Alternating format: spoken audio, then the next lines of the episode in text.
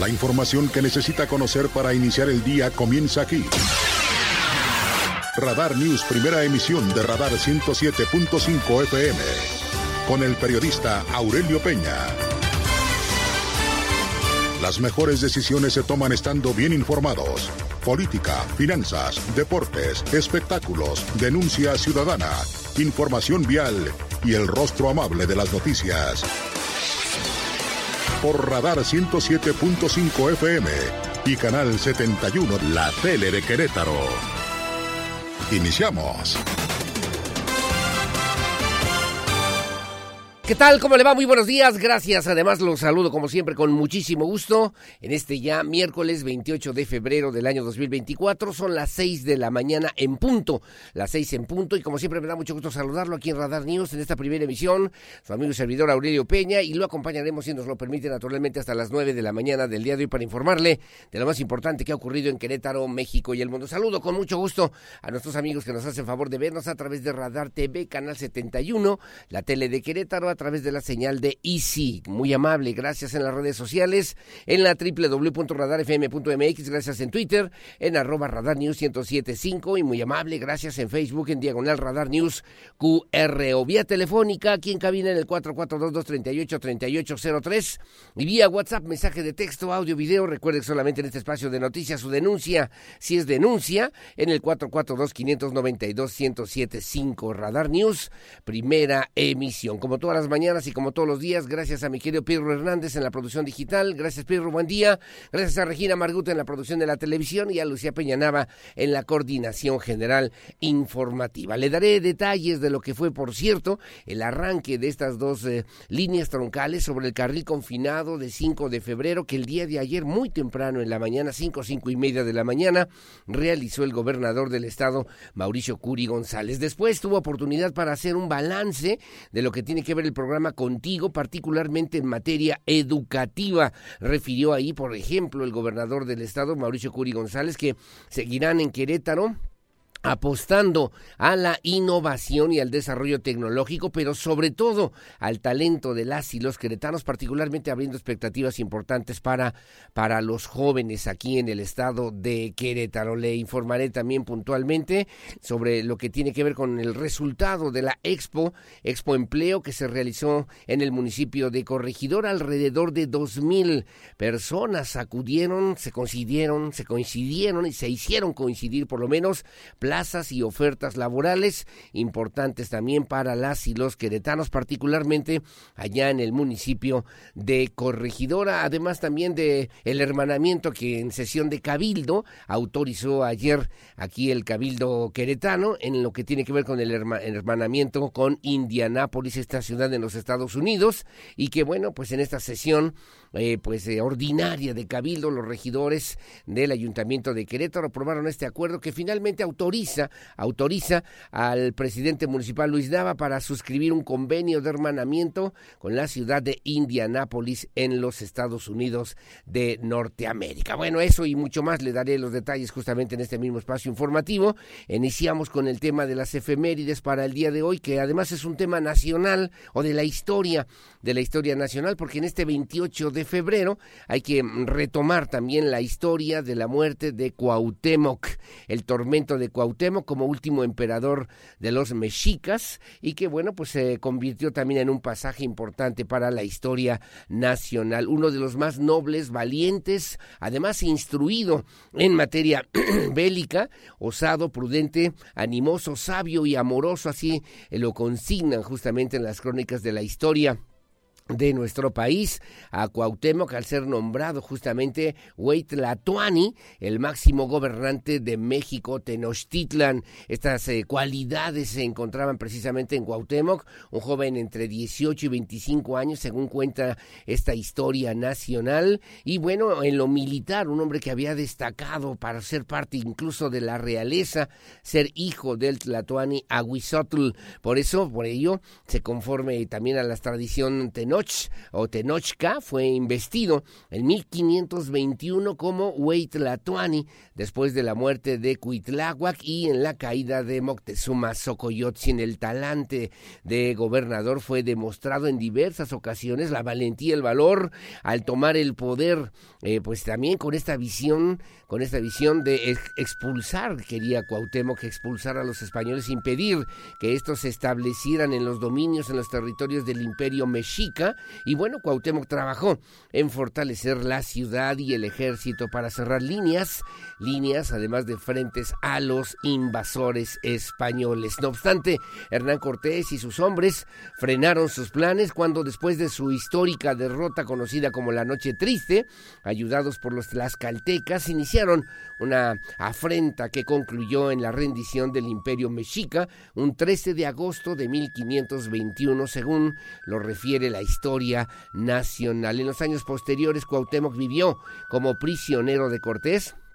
Fue utilizado para sus fines políticos hasta que el español fue informado de los supuestos planes del Huitlatoani de iniciar una rebelión que estallaría con el asesinato del conquistador y culminaría, según esta también perspectiva, con el destierro de los colonizadores. El águila que descendió, significado de Cuauhtémoc, se convirtió en una figura heroica en nuestro país y su nombre es sinónimo de valentía. Cuauhtémoc Cuauhtémoc, símbolo de serenidad, de sacrificio y también de lucha incansable en favor de, pues sobre todo, sobre todo de lo que significaban los principios, los valores más importantes de la sociedad prehispánica, sobre todo en el Imperio Mexica, México Tenochtitlan, en esta historia nacional que no debemos olvidar. Seis de la mañana con siete minutos, bienvenidos, bienvenidas, comenzamos y estas son las noticias.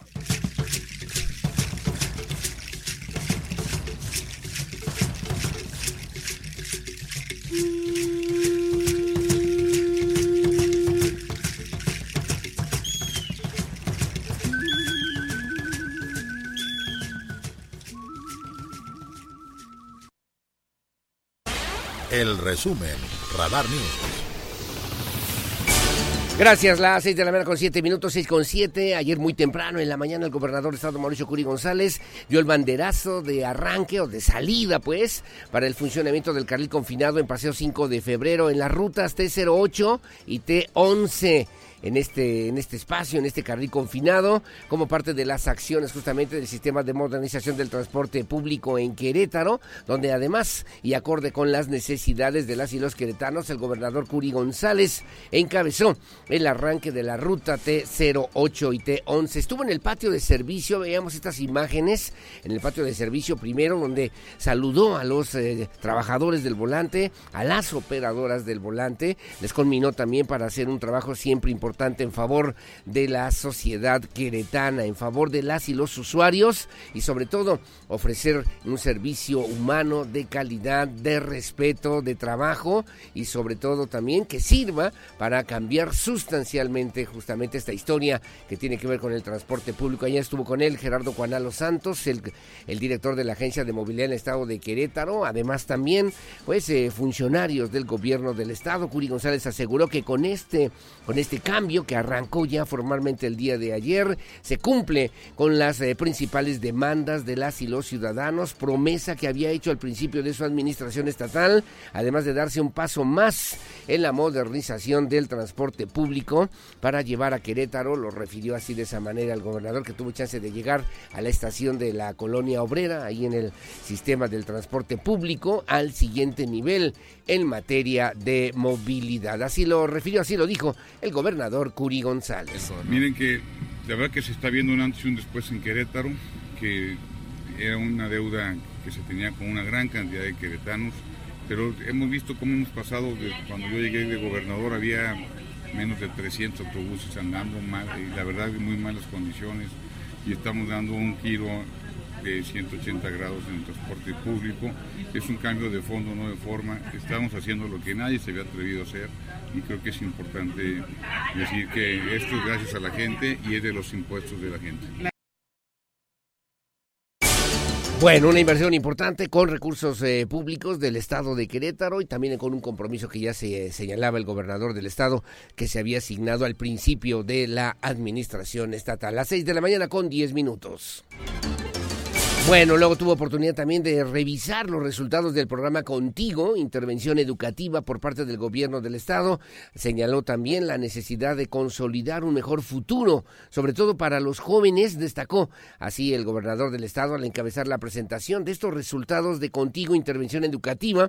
Es un proyecto que se ha destinado una bolsa, una bolsa concursable de cuarenta millones de pesos para fortalecer a seis universidades estatales y a los tres subsistemas del colegio de bachilleres o de bachillerato que existen en el estado de Querétaro. El titular del Poder Ejecutivo también expresó que en el estado de Querétaro se le apuesta a la innovación y al desarrollo tecnológico, pero sobre todo al talento de las y los queretanos. En este marco, anunció que la inversión que se ha realizado por parte del gobierno del estado en este programa dos mil veinticuatro será en total de sesenta millones de pesos. Curi González también dijo que en esta misión de gobierno es importante resaltar las posibilidades que deben tener cada uno de los estudiantes, que tengan herramientas, que tengan un apoyo, el apoyo que sea necesario para alcanzar su máximo potencial, y eso, agregó, es precisamente lo que se está logrando a través de este programa Contigo, intervención educativa. Así lo señaló también el gobernador Curi González.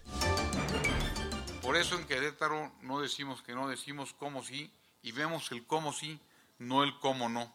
Y para mí es mucho gusto decirles que este nuevo anuncio que estamos haciendo, de estos cuarenta millones de pesos que, que le estamos entregando el día de hoy, se va a ir a sesenta millones de pesos este mismo año para poder seguir apoyando las universidades.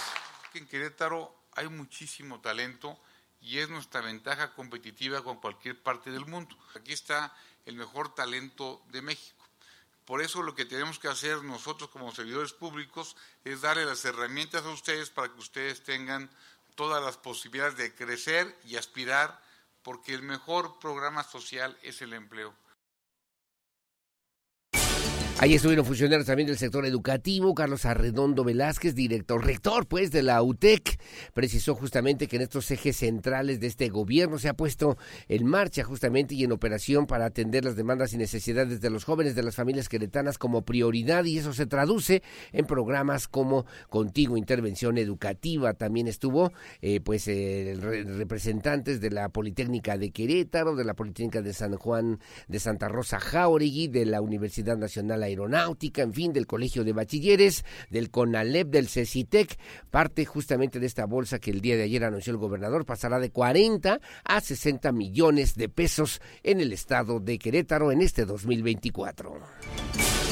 Bueno, las seis con trece de la mañana, seis con trece, en otro tema, déjeme referirle también a usted que el secretario de Gobierno, Carlos Alcaraz, del Gobierno del Estado de Querétaro, entregó escrituras, entregó escrituras, dijo que también seguirán trabajando en diferentes acciones que brinden certeza y seguridad a las familias queretanas, refirió el funcionario estatal durante la entrega de doscientas setenta y ocho escrituras, títulos de propiedad y testimonios de los programas Certeza Patrimonial, Condominio Contigo, Regularización de Predios, Regularización tu patrimonio y regularización de asentamientos humanos. En representación del gobernador del estado, Mauricio Curi González, el funcionario estatal afirmó que Querétaro tiene este reconocimiento a propósito del fortalecimiento del marco jurídico para las instituciones, dar certeza legal, el estado de derecho en esta reafirmación institucional, así como también el acceso al derecho humano a la vivienda. No son temas de ocurrencia, sino, dijo también, son temas permanentes, estratégicos, que están en la agenda del gobierno del estado. Es la voz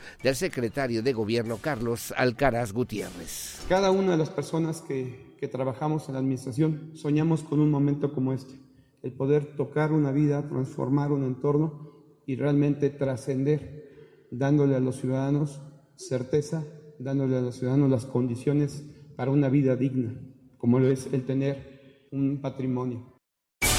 Se entregaron también treinta y cinco testimonios del programa Certeza Patrimonial, dieciséis actas de asamblea del programa Condominio Contigo, ciento veintidós títulos de propiedad del programa Regularización de Predios, noventa escrituras del programa de Regularización de Asentamientos Humanos de la Secretaría de Desarrollo Social y quince más del programa Regulariza tu Patrimonio del Instituto de Vivienda del Estado de Querétaro. Por su parte, también el notario Rafael Altamirano precisó justamente a través del Consejo de Notarios de Querétaro que, bueno, pues dar prioridad al fortalecimiento del Estado de, que, de Derecho, de la certeza jurídica, brindar protección a las personas por medio de la seguridad y la certeza de su patrimonio, es parte de la responsabilidad institucional que ha asumido el gobierno estatal. Así lo refirió el presidente del Consejo de Notarios, Carlos Rafael Altamirano Alcocer. Hoy rinde frutos al entregar los testimonios de las escrituras públicas debidamente empadronadas e inscritas en el registro público de la propiedad.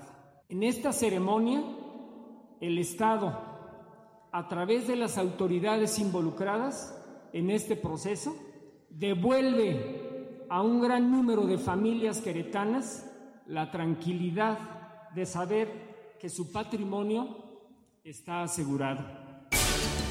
Bueno, rápidamente dos temas del municipio de Querétaro, si me lo permite mi querida Lucía. El primero de ellos es el hermanamiento con Indianápolis, una, pues además una región importante de cooperación allá en los Estados Unidos. Se autorizó en sesión ordinaria con los regidores, las regidoras del Ayuntamiento de Querétaro. Se aprobó este acuerdo, es un acuerdo que autoriza al presidente municipal de Querétaro, Luis Nava, para suscribir un convenio de hermanamiento con la ciudad de Indianápolis en los Estados Unidos de Norteamérica para promover promover la cooperación, el entendimiento y el intercambio de experiencias exitosas en favor del desarrollo integral de ambas ciudades. Dicho evento, eh, pues eh, que además se firmará bajo las metas trazadas en un primer acercamiento que se ha realizado desde el año pasado, desde el dos mil veintitrés, donde se planteó la intención de un hermanamiento que permitiera a ambas demarcaciones promover diferentes aspectos esenciales para su crecimiento, como es el soporte a las expresiones culturales y el impulso al desarrollo económico, social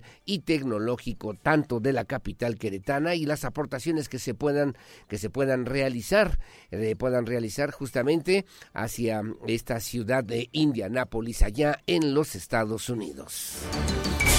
Y el segundo fue la supervisión que hizo también Luis Nava de conexiones de Palma Sica y la prolongación de Bernardo Quintana con el anillo vial Fray Junípero Serra. El presidente municipal de Querétaro, Luis Nava Guerrero, en compañía del secretario de Obras Públicas del Gobierno del Estado, Fernando González Salinas, encabezó la supervisión de estas obras de conexión Palma Sica y la conexión de la prolongación del Boulevard Bernardo Quintana con el anillo vial Fray Junípero Serra.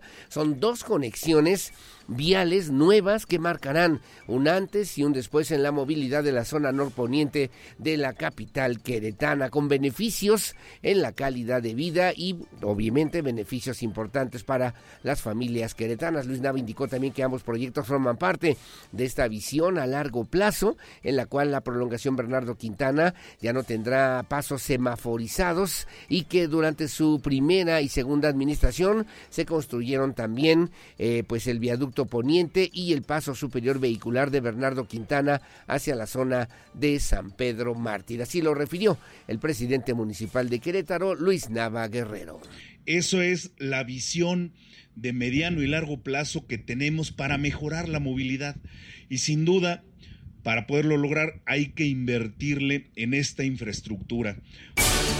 Bueno, las seis con dieciocho de la mañana en el municipio del Marqués entregaron apoyos a, a, agrícolas, apoyos agrícolas a productores agropecuarios de catorce comunidades del municipio del Marqués a través de un programa que se llama Fomento Agrícola. Se entregaron cinco toneladas de semilla de frijol para cincuenta y uno productores a través de este programa y su programa Impulso a la Producción de Granos Básicos tipo apoyo semilla de frijol. Se ejecutó esta inversión, son doscientos cincuenta y cuatro mil pesos en beneficio de cincuenta hay un productores de catorce comunidades en el municipio del Marqués. Ahí estuvo el ingeniero Alfonso Loredo Gómez, él es el secretario de Desarrollo Agropecuario. Así destacó la relevancia y la importancia de este programa allá en el municipio del Marqués. El déficit que tenemos aquí en producción de frijol en nuestro municipio, y no nada más en el municipio, en todo el estado pues, tenemos la misma situación. Por eso es importante fomentar, impulsar la siembra de este cultivo para cuando menos abastecer el consumo interno. La producción actual no abastece la demanda local. Y si el productor, aparte de abastecer su demanda propia, su autoconsumo, tiene producto para venta, pues ya es un beneficio para su familia, ¿no? Bueno, un beneficio para su familia, es un beneficio importante, sobre todo en estos momentos difíciles para los productores agrícolas, decía Alfonso Loredo. Bueno, saludos, gracias a Víctor Aguilar, muy amable, gracias a Braulio Hernández, saludos a Jorge Navarro, doña Geno Uribe, muy amable, gracias, que tengan buen día, y gracias a mi querida Alejandra Altamirano. Son las seis con veinte, hacemos una pausa, no se olvida además, en este espacio de noticias que transmitimos en vivo y en directo, desde esta noble, histórica, próspera, colonial, barroca, generosa, hospitalaria, humanitaria, honorable, pacífica, competitiva y siempre limpia, ciudad de Santiago de Querétaro, corazón de la República Mexicana. Buenos días, Querétaro. Porque siempre estamos cerca de ti, síguenos en nuestras redes sociales, en Facebook, Radar News Querétaro, en Instagram, arroba Radar News ciento siete punto cinco F M, en Twitter, arroba Radar News ciento siete punto cinco. Radar. Información nacional. Radar News. Bueno, muy amable, gracias. Las seis de la mañana con veintisiete minutos, seis veintisiete en Información Nacional. Ayer el I N E, el I N E pues dobló las manitas, diría la abuela Pava, ¿no? Eh, se hizo un poquito para atrás en las multas que había impuesto, por lo menos a los partidos políticos que no han cumplido con la normatividad electoral. Bueno, después de lo que se había señalado mediáticamente, eh, pues las deudas que, con, que tienen los partidos políticos, por lo menos eh, para el I N E, el día de ayer se anunció esta flexibilización de las multas, condonación de multas para los partidos políticos. El Consejo General del I N E volvió a, pues, a estos criterios de flexibilización, de fiscalización, por lo que bajaron las multas que tenía o que proponía aplicar eh, por parte de la unidad de fiscalización. Imagínense, eran sesenta y siete millones de pesos eh, para Morena, quedaron, bueno, en total quedaron cincuenta y uno punto uno millones de pesos en los reportes de ingresos y gastos de las precampañas federales para la presidencia, para el Senado y también la las diputaciones federales. El más beneficiado fue el partido Movimiento Regeneración Nacional. Le rebajaron quince punto siete millones de pesos de multas para que quede su deuda solamente en treinta y ocho millones de pesos en lugar de los cincuenta y tres punto siete millones que estaban previstos por parte de la unidad de fiscalización del I N E. Únicamente pagarán el setenta y cuatro por ciento de las sanciones y alrededor de mil pesos de multa por cada mil pesos de multa por cada espectacular detectado y no reportado en sus informes, que es una verdadera baratija. Los demás partidos fueron sancionados con multas por debajo de los cinco millones de pesos. Movimiento Ciudadano pagará tres punto tres millones de pesos, el P R I tres punto uno millones de pesos, el P A N dos punto cinco millones, el P T dos punto uno millones de pesos, el Verde uno punto siete millones de pesos y el P R D ciento setenta mil pesos. La unidad de fiscalización en encontró veintidós mil ciento setenta y dos, imagínese usted nada más, y veintidós mil ciento setenta y dos espectaculares de Morena y sus aliados que no fueron reportados, además de bardas, pintas y también mantas que calculó más o menos un aproximado de quince punto cuatro millones de pesos. La multa por estas irregularidades fue de veintitrés punto dos millones de pesos, por lo que al dividir la sanción entre el número de espectaculares, el resultado es de poco más de mil pesos de sanción por espectacular ilegal. veintidós mil espectaculares que se colocaron a nivel nacional de manera irregular en favor de Morena, dijo por lo menos el día de ayer el Instituto Nacional Electoral. También encontró que en Colima se descontaron recursos de salarios de servidores públicos para canalizarse a las precampañas de Claudia Sheinbaum, por lo que ordenó la apertura de una investigación más profunda para esclarecer los hechos y fincar responsabilidades si así lo ameritan. El partido que fue sancionado con una mayor cantidad fue precisamente el partido Morena, a pesar de que de los cincuenta y tres punto siete millones que estaban considerados dentro de la unidad de fiscalización del I N E, la deuda quedó en treinta y ocho millones, en lo que tiene que ver con veintidós mil espectaculares colocados en la República Mexicana en favor de Morena. Y a propósito de lo que fue, por lo menos la historia, ¿se acuerda usted de las corcholatas? El clima, el pronóstico del tiempo, temperatura y las recomendaciones antes de salir de casa. El clima en Radar News. Bueno, muchísimas gracias. Las seis de la mañana con treinta y cinco minutos, seis treinta y cinco. ¿Cómo estará el clima para el día de hoy? Según el reporte del Servicio Meteorológico Nacional, me marca para el día de hoy en Querétaro una mínima de dos, una máxima de treinta y dos grados centígrados, rachas de viento de dieciséis kilómetros por hora. En el Marqués, once treinta y uno, y en Corregidora, once treinta y dos, sin probabilidad de lluvias. Huimilpan, diez treinta, rachas de viento de dieciséis kilómetros por hora. Y en el sur, en el municipio de Amialco de Bonfil, un poquito de frío, la mínima cinco, la máxima veintiocho grados centígrados. San Juan del Río, once treinta y uno, y en Tequisquiapan, la mínima doce, la máxima treinta y dos. Pedro Escobedo, diez treinta y uno, en la zona del municipio de Ezequiel Montes, doce treinta y uno, sin probabilidad de lluvias. Y llego a Cadereyta, la mínima once, la máxima treinta y uno, rachas de viento de veintidós kilómetros por hora.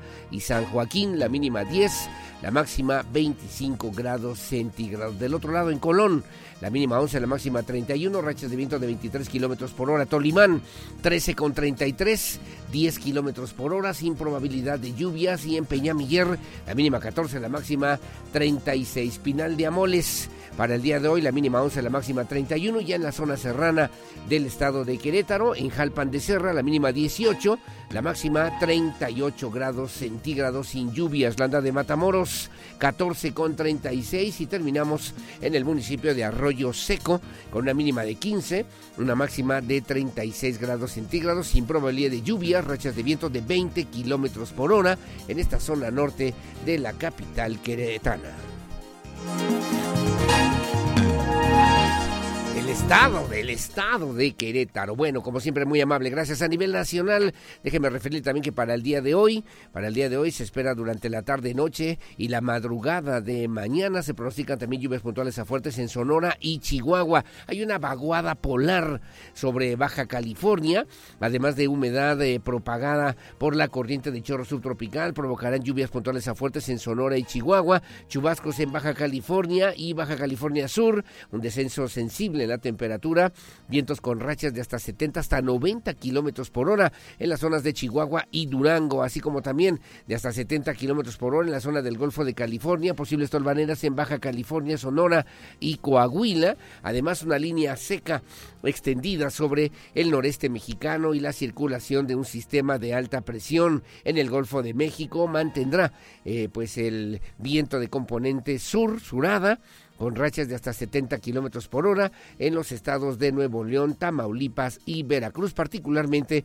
en la zona norte. Se esperan chubascos menores de hasta cincuenta milímetros en Sonora y Chihuahua, de menor intensidad en Baja California, California Sur, Baja California Sur, en Coahuila, Nuevo León, Tamaulipas, San Luis Potosí, Querétaro, Hidalgo, Puebla, en la zona norte, y Veracruz también en la zona norte, según refiere el Servicio Meteorológico Nacional, y todavía de menor intensidad, cinco milímetros en Sinaloa y Guanajuato. Para la tarde-noche del día de hoy, madrugada de mañana, jueves veintinueve de febrero, las seis treinta y ocho de la mañana, así estará el clima, por lo menos para el día de hoy a nivel nacional.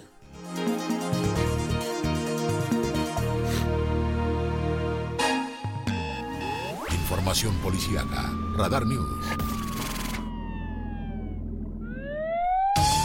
Bueno, muy amable, gracias. Las seis de la mañana con treinta y nueve minutos, seis treinta y nueve, en información policíaca también para el día de hoy, que por cierto, solamente quiero mandarle un fuerte abrazo y saludo, todas mis consideraciones a mi querido Waldo Maya, es reportero profesional, tiene un tema familiar, así que a nombre de todos los que trabajamos también aquí en Radar, en esta primera emisión, le mandamos un fuerte abrazo para él y para toda su familia, y que las cosas se mejoren. Bueno, le informo a usted que la Secretaría de Seguridad Pública Municipal de Querétaro eh, entregó ya el certificado a la la primaria Benito Juárez. Es un certificado importante como parte del programa de intervención en centros escolares que ayer encabezó el secretario de Seguridad Ciudadana, de Seguridad Pública Municipal, Juan, el maestro Juan Luis Ferrusca Ortiz, una ceremonia de honores a la bandera en presencia de la comunidad estudiantil.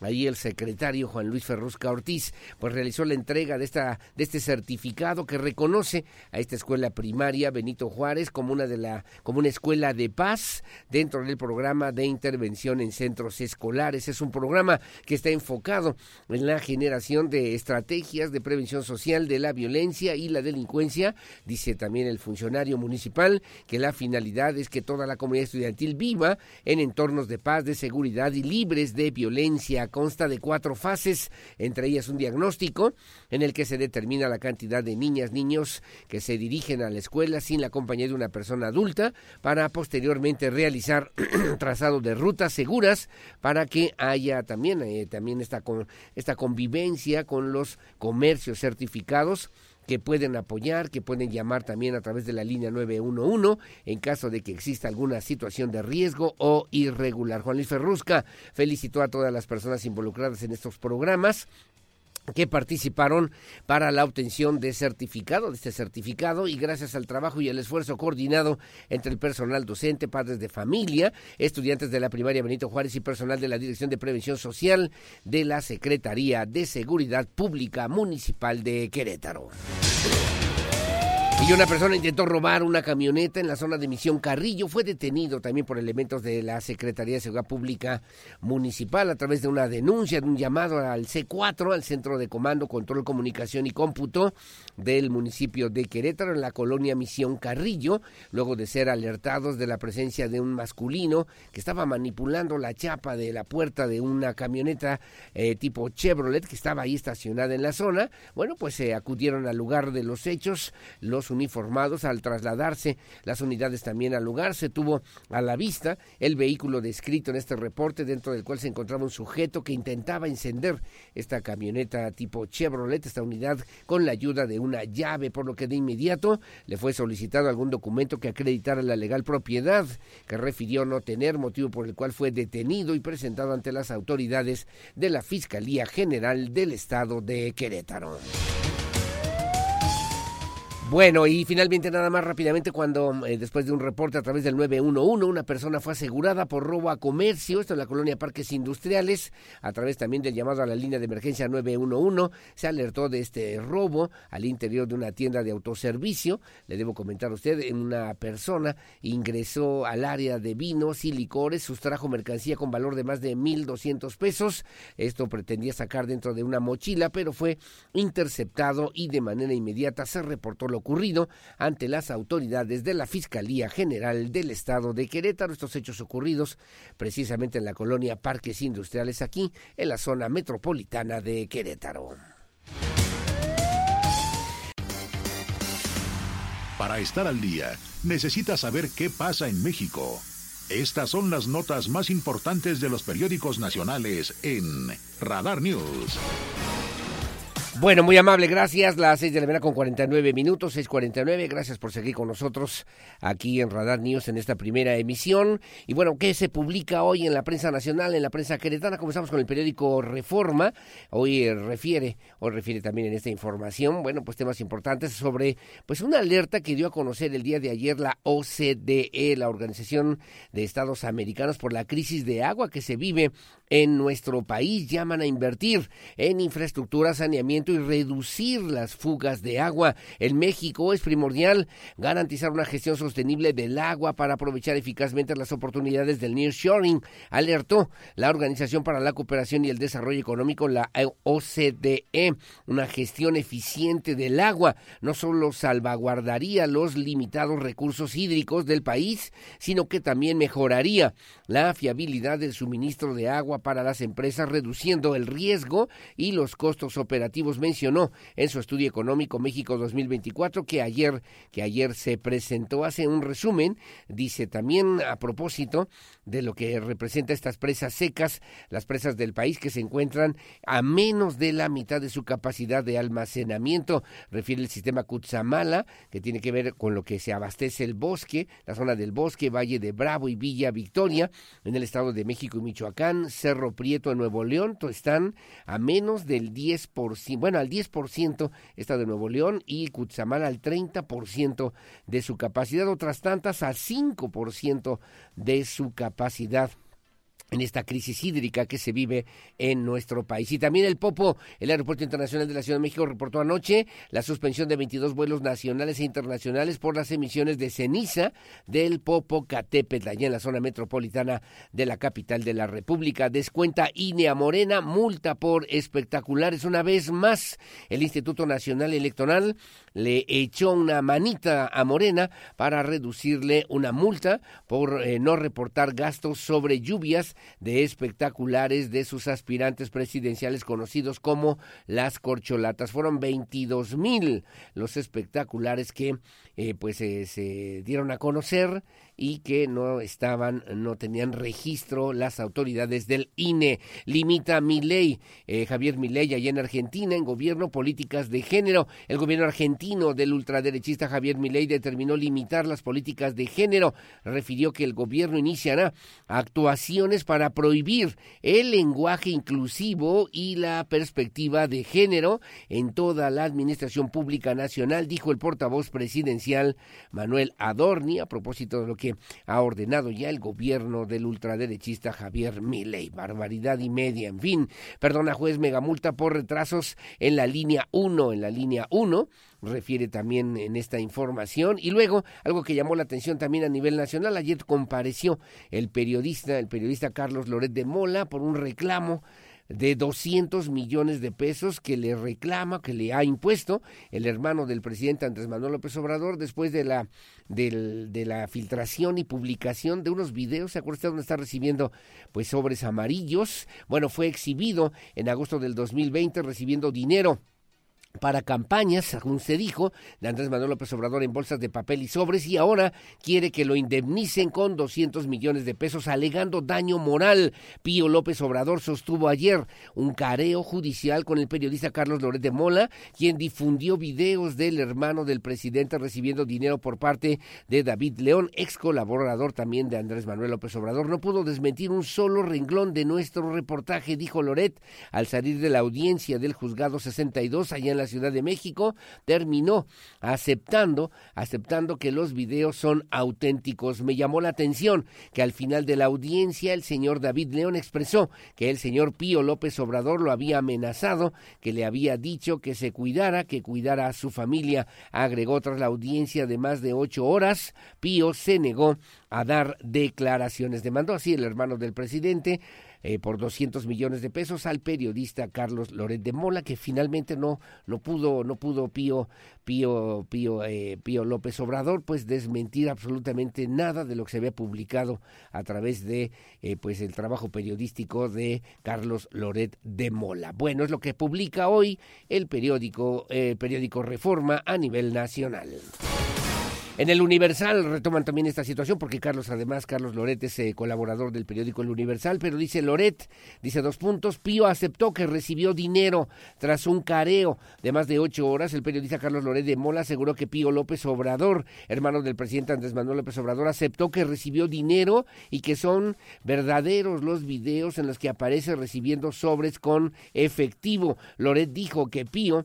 Pío López Obrador se sabe impune, pero que no pudo desacreditar ni desmentir absolutamente nada. Luego, bueno, aparece también en la fotografía, no quiso Pío López Obrador hacer ninguna declaración al salir de los juzgados allá en la Ciudad de México, después del careo con el periodista. Gobierno derrocha en Pemex, hoteles de Sedena y también del Conacyt, inyecta capital a la petrolera, que le ayudó a reportar ganancias en el dos mil veintitrés para equiparar hotel, para equipar hoteles, perdone usted, equipar hoteles de la ruta del Tren Maya y en la plataforma Rizoma, en la que se detectó también un posible perjuicio al erario. Pugna de narcos, causa de asesinatos políticos, la disputa entre los Correa, aliados del Cártel Jalisco Nueva Generación, el Primo, respaldado por Cárteles Unidos Fuertes, fue, pues es la situación que está generando generando eh, el asesinato de eh, pues eh, también de actores políticos a nivel nacional.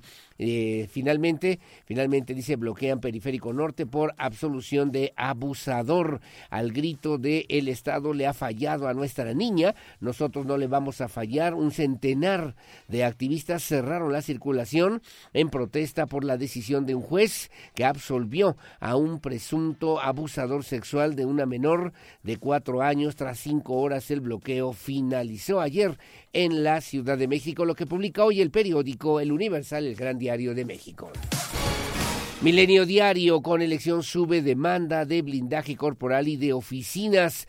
Precisan esta información que la cercanía de la elección de junio ha motivado el aumento del nueve por ciento de demandas de blindaje para la industria. Reporta que, de, que da servicios vehiculares que se han pasado a comprar ya de pertrechos corporales y para casas y oficinas con ciudad de, en Ciudad de México, Estado de México, Jalisco, Guanajuato y Nuevo León, en los primeros cinco entre los que más solicitan blindaje corporal y también domiciliario. Un rastro en Chilpancingo, clave para fijar las extorsiones, y O C D E plantea también condicionar apoyos a Pemex, y Romero Oropesa reprueba a Moody's. En la fotografía dice Because the Night, eh, Patti Smith and Soundwalk Collective en Jalisco.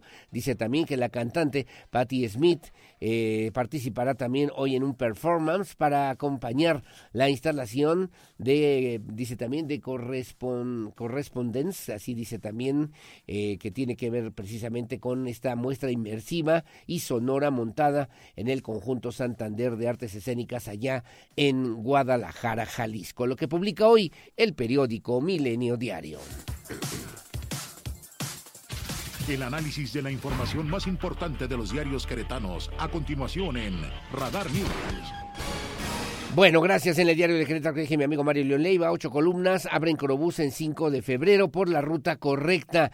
Dimos un giro para mejorar el transporte, declara el gobernador Curi. La apertura del carril confinado reafirma que Querétaro va por la ruta correcta y que vale la pena el esfuerzo que se ha realizado en estos dos años de la administración estatal, enfatizó el gobernador Mauricio Curi al momento de dar el banderazo de arranque para el ingreso de los primeros usuarios de a las siete estaciones de Crobús en Paseo cinco de febrero, que a partir del día de ayer, martes veintisiete, quedó abierto en ambos sentidos sobre Paseo cinco de febrero, luego del banderazo por parte del gobernador Curi González, el cual pues se eh, llevó a cabo a las cinco de la madrugada del día de ayer. Luego también en varias informaciones, prepara lo más rico de Cuaresma, eh, dice también exquisitas botanas que no harán quedar mal, son rápidas, fáciles y rendidoras. Luego Agencia Espacial pronostica villas lunares en el dos mil cuarenta, según el director Salvador Landeros Ayala, en menos de veinte años puede ser posible hacer estancias largas en la Luna, incluso en Marte, para tener viajes frecuentes. Y analiza Braulio, Braulio Guerra, Derecho Espacial, el magistrado Guerra Urbiola urge a considerar aspectos, aspectos legales para el espacio exterior, acompañado por el prólogo del director de la Agencia Estatal eh, pues de Movilidad, dice aquí, ¿no? Bueno, la A E M, la A E M. Y dice, también arrancan antes de campaña, lo, no esperaron el viernes, al viernes los Xochilovers ni los Claudia Sheinbaum para pintar las bardas en su campaña presidencial como lo marca la ley, aunque sin acento. Ya piden votos para o por la candidata opositora de la alianza conformada por el P A N, P R I y P R D. No duró el frío y viene mucho calor. Prevén temperaturas de hasta treinta y dos grados en la zona metropolitana de Querétaro. La Sierra Gorda alcanzará los treinta y siete grados centígrados. Sin embargo, continuará todavía el frío durante la madrugada y sin pronóstico de lluvias, reportó la Coordinación de Protección Civil. Les recomiendo la columna Cuarto de Guerra, que habla, por cierto, hoy de Amarildo, Bárcenas, el presidente municipal de Pedro Escobedo, está ausente desde hace seis meses. Este alcalde panista es un caso especial porque pese a que durante sus seis años de gestión tuvo graves casos de inseguridad, de huachicol y conflictos con transportistas, él sigue más bien presente en los restaurantes de la capital del estado, operando, pone entre comillas, a favor de la campaña de su eterno, eterno, pone también entre interrogación, protector Agustín Dorantes, dice hoy en la columna Cuarto de Guerra. También escribe hoy Abel Magaña en La Pista, el peligro de la reforma judicial, precisa justamente que el respeto entre poderes es un tema fundamental en cualquier sistema democrático. Los poderes del Estado, como el Ejecutivo, Legislativo y Judicial, deben operar de manera independiente, pero respetuosa entre sí, dice hoy el periódico Diario de Querétaro. Bueno, como siempre, muy amable, gracias. Las siete de la mañana en punto, que se publica hoy en el periódico Noticias, la verdad de cada mañana, dice ocho columnas, un paso más en movilidad. Gobernador da el banderazo de arranque de las rutas T cero ocho y T once y el carril confinado en Paseo cinco de febrero, que resultó todo un éxito. Humilla Gallos a San Luis, queda en zona de play-in. Gallos Blancos conquistó la segunda victoria de la temporada, la primera en casa, luego de imponerse cuatro a uno al Atlético de San Luis, y de esta forma ganó el clásico de la cincuenta y siete en partido celebrado en el estadio de la Corregidora. El progreso de la mujer ha costado mucho, pero ha valido la pena, dice Lupita Murguía. Brutal frentazo deja tres heridos graves en la carretera cincuenta y siete. Paulina Aguado ya tiene el uno por ciento del padrón electoral solicitado. Paulina Aguado, precandidata a la presidencia municipal de Querétaro por Movimiento Ciudadano, dio a conocer que cumplió con el requisito de juntar el uno por ciento de las firmas del padrón electoral, que corresponden a diez mil votantes, por lo que espera la designación para el arranque de las campañas locales. Y luego también También supervisa Nava conexiones de Palma Sica con el Boulevard Bernardo Quintana y el Junípero Serra. Lo que publica hoy el periódico Noticias, la verdad de cada mañana. Las siete con uno, A de Querétaro, dice hoy a ocho columnas, el periódico que, que dirige mi amigo Miguel Ángel Flores.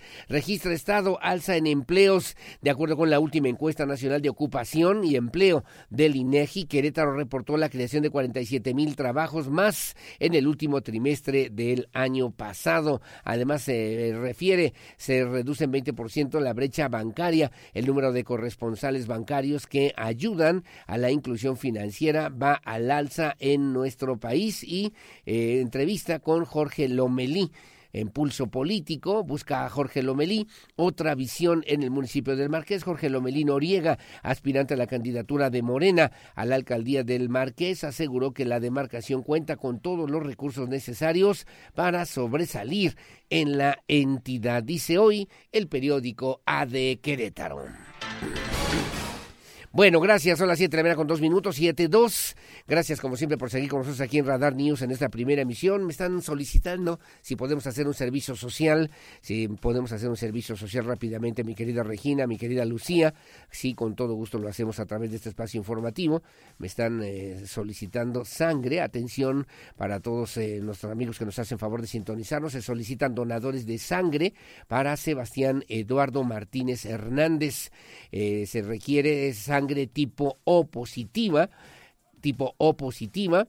La donación puede ser directamente en el Hospital General de Querétaro. Hay un expediente, el cuatrocientos treinta quinientos sesenta y dos, repito, cuatrocientos treinta quinientos sesenta y dos dos mil veinticuatro, para que usted pueda hacer el favor, solidarizarnos con esta misma causa y eh, donar sangre para este jovencito Sebastián Eduardo Martínez Hernández. Se requiere sangre tipo O positiva, llamar también si se puede, usted lo está viendo ahora en su imagen, al cuatro cuatro dos cuatro cinco tres cinco siete dos seis o acudir directamente al Centro de Sangre del Hospital General de Querétaro. Un servicio social de Radar News, primera emisión. Siete con tres de la mañana, hago una pausa, una pausa, regresamos enseguida con más.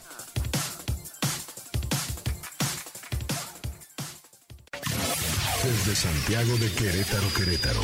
Escuchas X H Q R O Radar ciento siete punto cinco F M con cien mil watts de potencia autorizada. Máxima potencia en radio. Estudios, oficinas y ventas. Prolongación tecnológico novecientos cincuenta B, sexto piso, Querétaro, Querétaro.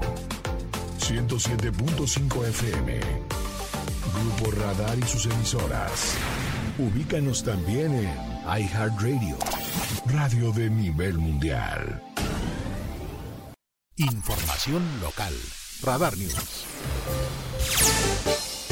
Bueno, muchísimas gracias. Son las siete de la mañana con once minutos, siete con once. El día de hoy vamos a platicar con la diputada Beatriz Marmolejo, Betty Marmolejo, a propósito justamente del Estado de Derecho, los derechos humanos y el fortalecimiento institucional que obviamente corresponde a la práctica cotidiana que tenemos que hacer los ciudadanos y también las instituciones. Más tarde voy a platicar también con Miguel Parrodi, es el coordinador del gabinete del municipio de Querétaro, con Luis Nava Guerrero, a propósito de la propuesta abierta para en el Parque La Queretana, que también usted ya escuchó, ya conoce esta propuesta que está haciendo el alcalde Luis Nava. Bueno, se pueda tomar en cuenta, considerar la opinión y las aportaciones de las y los eh, ciudadanos, de las familias queretanas, para irle dando forma a este parque La Queretana en Querétaro. Más tarde platicaré con Javier Cortés, con Javier Cortés, secretario de Seguridad Pública y Tránsito Municipal del municipio del Marqués. Están estrenando también instalaciones, instalaciones en materia de seguridad en aquí demarcación municipal. Espero que sea de su interés. Las siete de la mañana con doce minutos. Le voy a presentar además una entrevista que realizó nuestro compañero y director de noticieros Juan José Arriola de Dios a propósito justamente de lo que señala el doctor en comunicación política, el doctor Guillermo Velasco Barrera, en temas en temas que pues refieren la rebelión de la clase media y que pues obviamente es un tema importante sin duda alguna a propósito de la coyuntura social y política que que se vive no solamente en Querétaro, sino a nivel nacional, en la presentación que se estará haciendo justamente del libro La Rebelión de la Clase Media por parte del doctor Guillermo Velasco en la Universidad Autónoma de Querétaro. Dice el manual para salvar a México en el dos mil veinticuatro. La entrevista la realizó el director de noticieros de Radar, Juan José Arriola de Dios.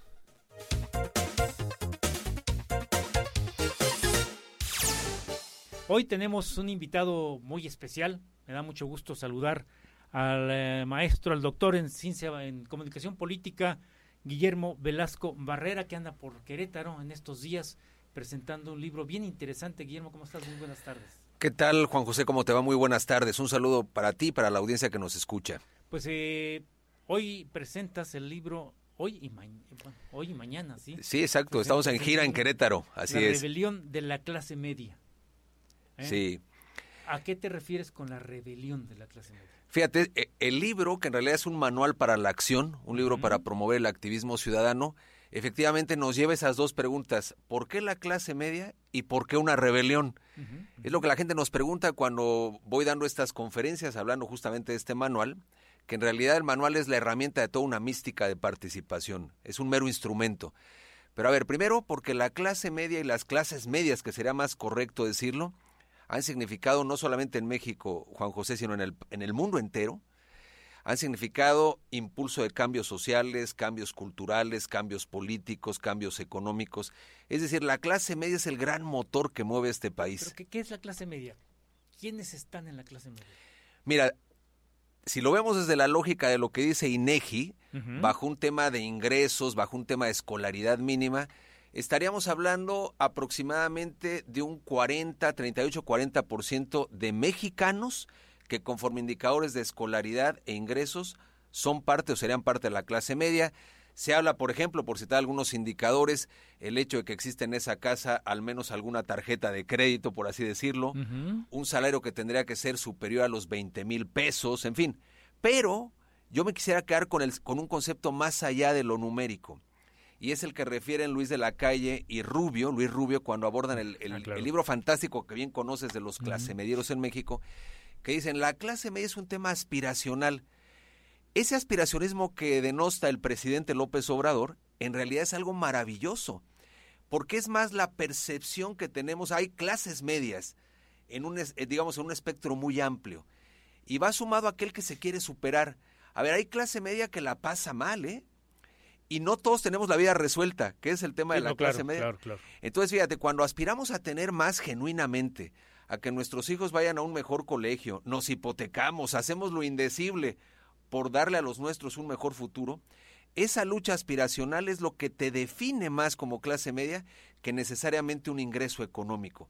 Por tanto, yo hablo más de un tema de actitud del ciudadano que quiere implicarse, que se quiere superar, en fin, ¿no? Gente que está, déjame decirlo así, eh, más enterada, gente que ha estudiado, gente que tiene aspiración y gente que se fija en la política. Se comienza a fijar en la política, que es un fenómeno interesante que lo reflejamos en este libro, pero yo diría, a ver, efectivamente, el sector académico al que hace referencia es prototípico de la clase media, okay. El sector de los padres de familia, un sector con cierta ilustración o una ilustración amplia, el sector de, la, de los científicos, de las personas en la lógica del pensamiento, pero también hay que decirlo, hay personas sin estudios, gente que está chambeando de sol a sol con un gran empeño, y que efectivamente es parte de la clase media mexicana. ¿Por qué? Porque el aspiracionismo no va ligado necesariamente uh-huh. a un grado académico, al tener estudios o no estudios, pero es gente que sí cobra conciencia de lo que significa su futuro y se emancipa, esa sí es una característica, del control político vía los programas sociales. Para mí eso será lo esencial. Es una gente que dice, a ver, necesaria, a lo mejor estoy pasando mal y podría estar mejor. Por tanto, la consigna que Xóchitl Gálvez planteaba cuando hizo el cierre de la precampaña diciendo mereces más, uh-huh. es contundente, que se apriete el gobierno el cinturón, pero, la, los, pero los ciudadanos sí tenemos la necesidad y las ganas de ir adelante y tener más, merecemos más. Doctor Guillermo Velasco Barrera, es doctor en comunicación política, ¿eh? No. Sí, ¿verdad? En comunicación pública, pública. Ese es el nombre exacto ah, del doctorado, con, correcto. Con, con, comunicación pública. ¿Y por qué rebelión ahora de esta clase media, de este amplio sector de la sociedad? Que esa es la otra, la otra pregunta muy interesante, porque las condiciones en el país, en una preocupante deriva autoritaria de cancelación de libertades, de desmantelamiento del andamiaje institucional, de no medicamentos para niños con cáncer, de una violencia desbordada en todo el país que lastima a tantos mexicanos, lo único que podemos hacer es ponernos en rebelión para lograr un cambio de rumbo.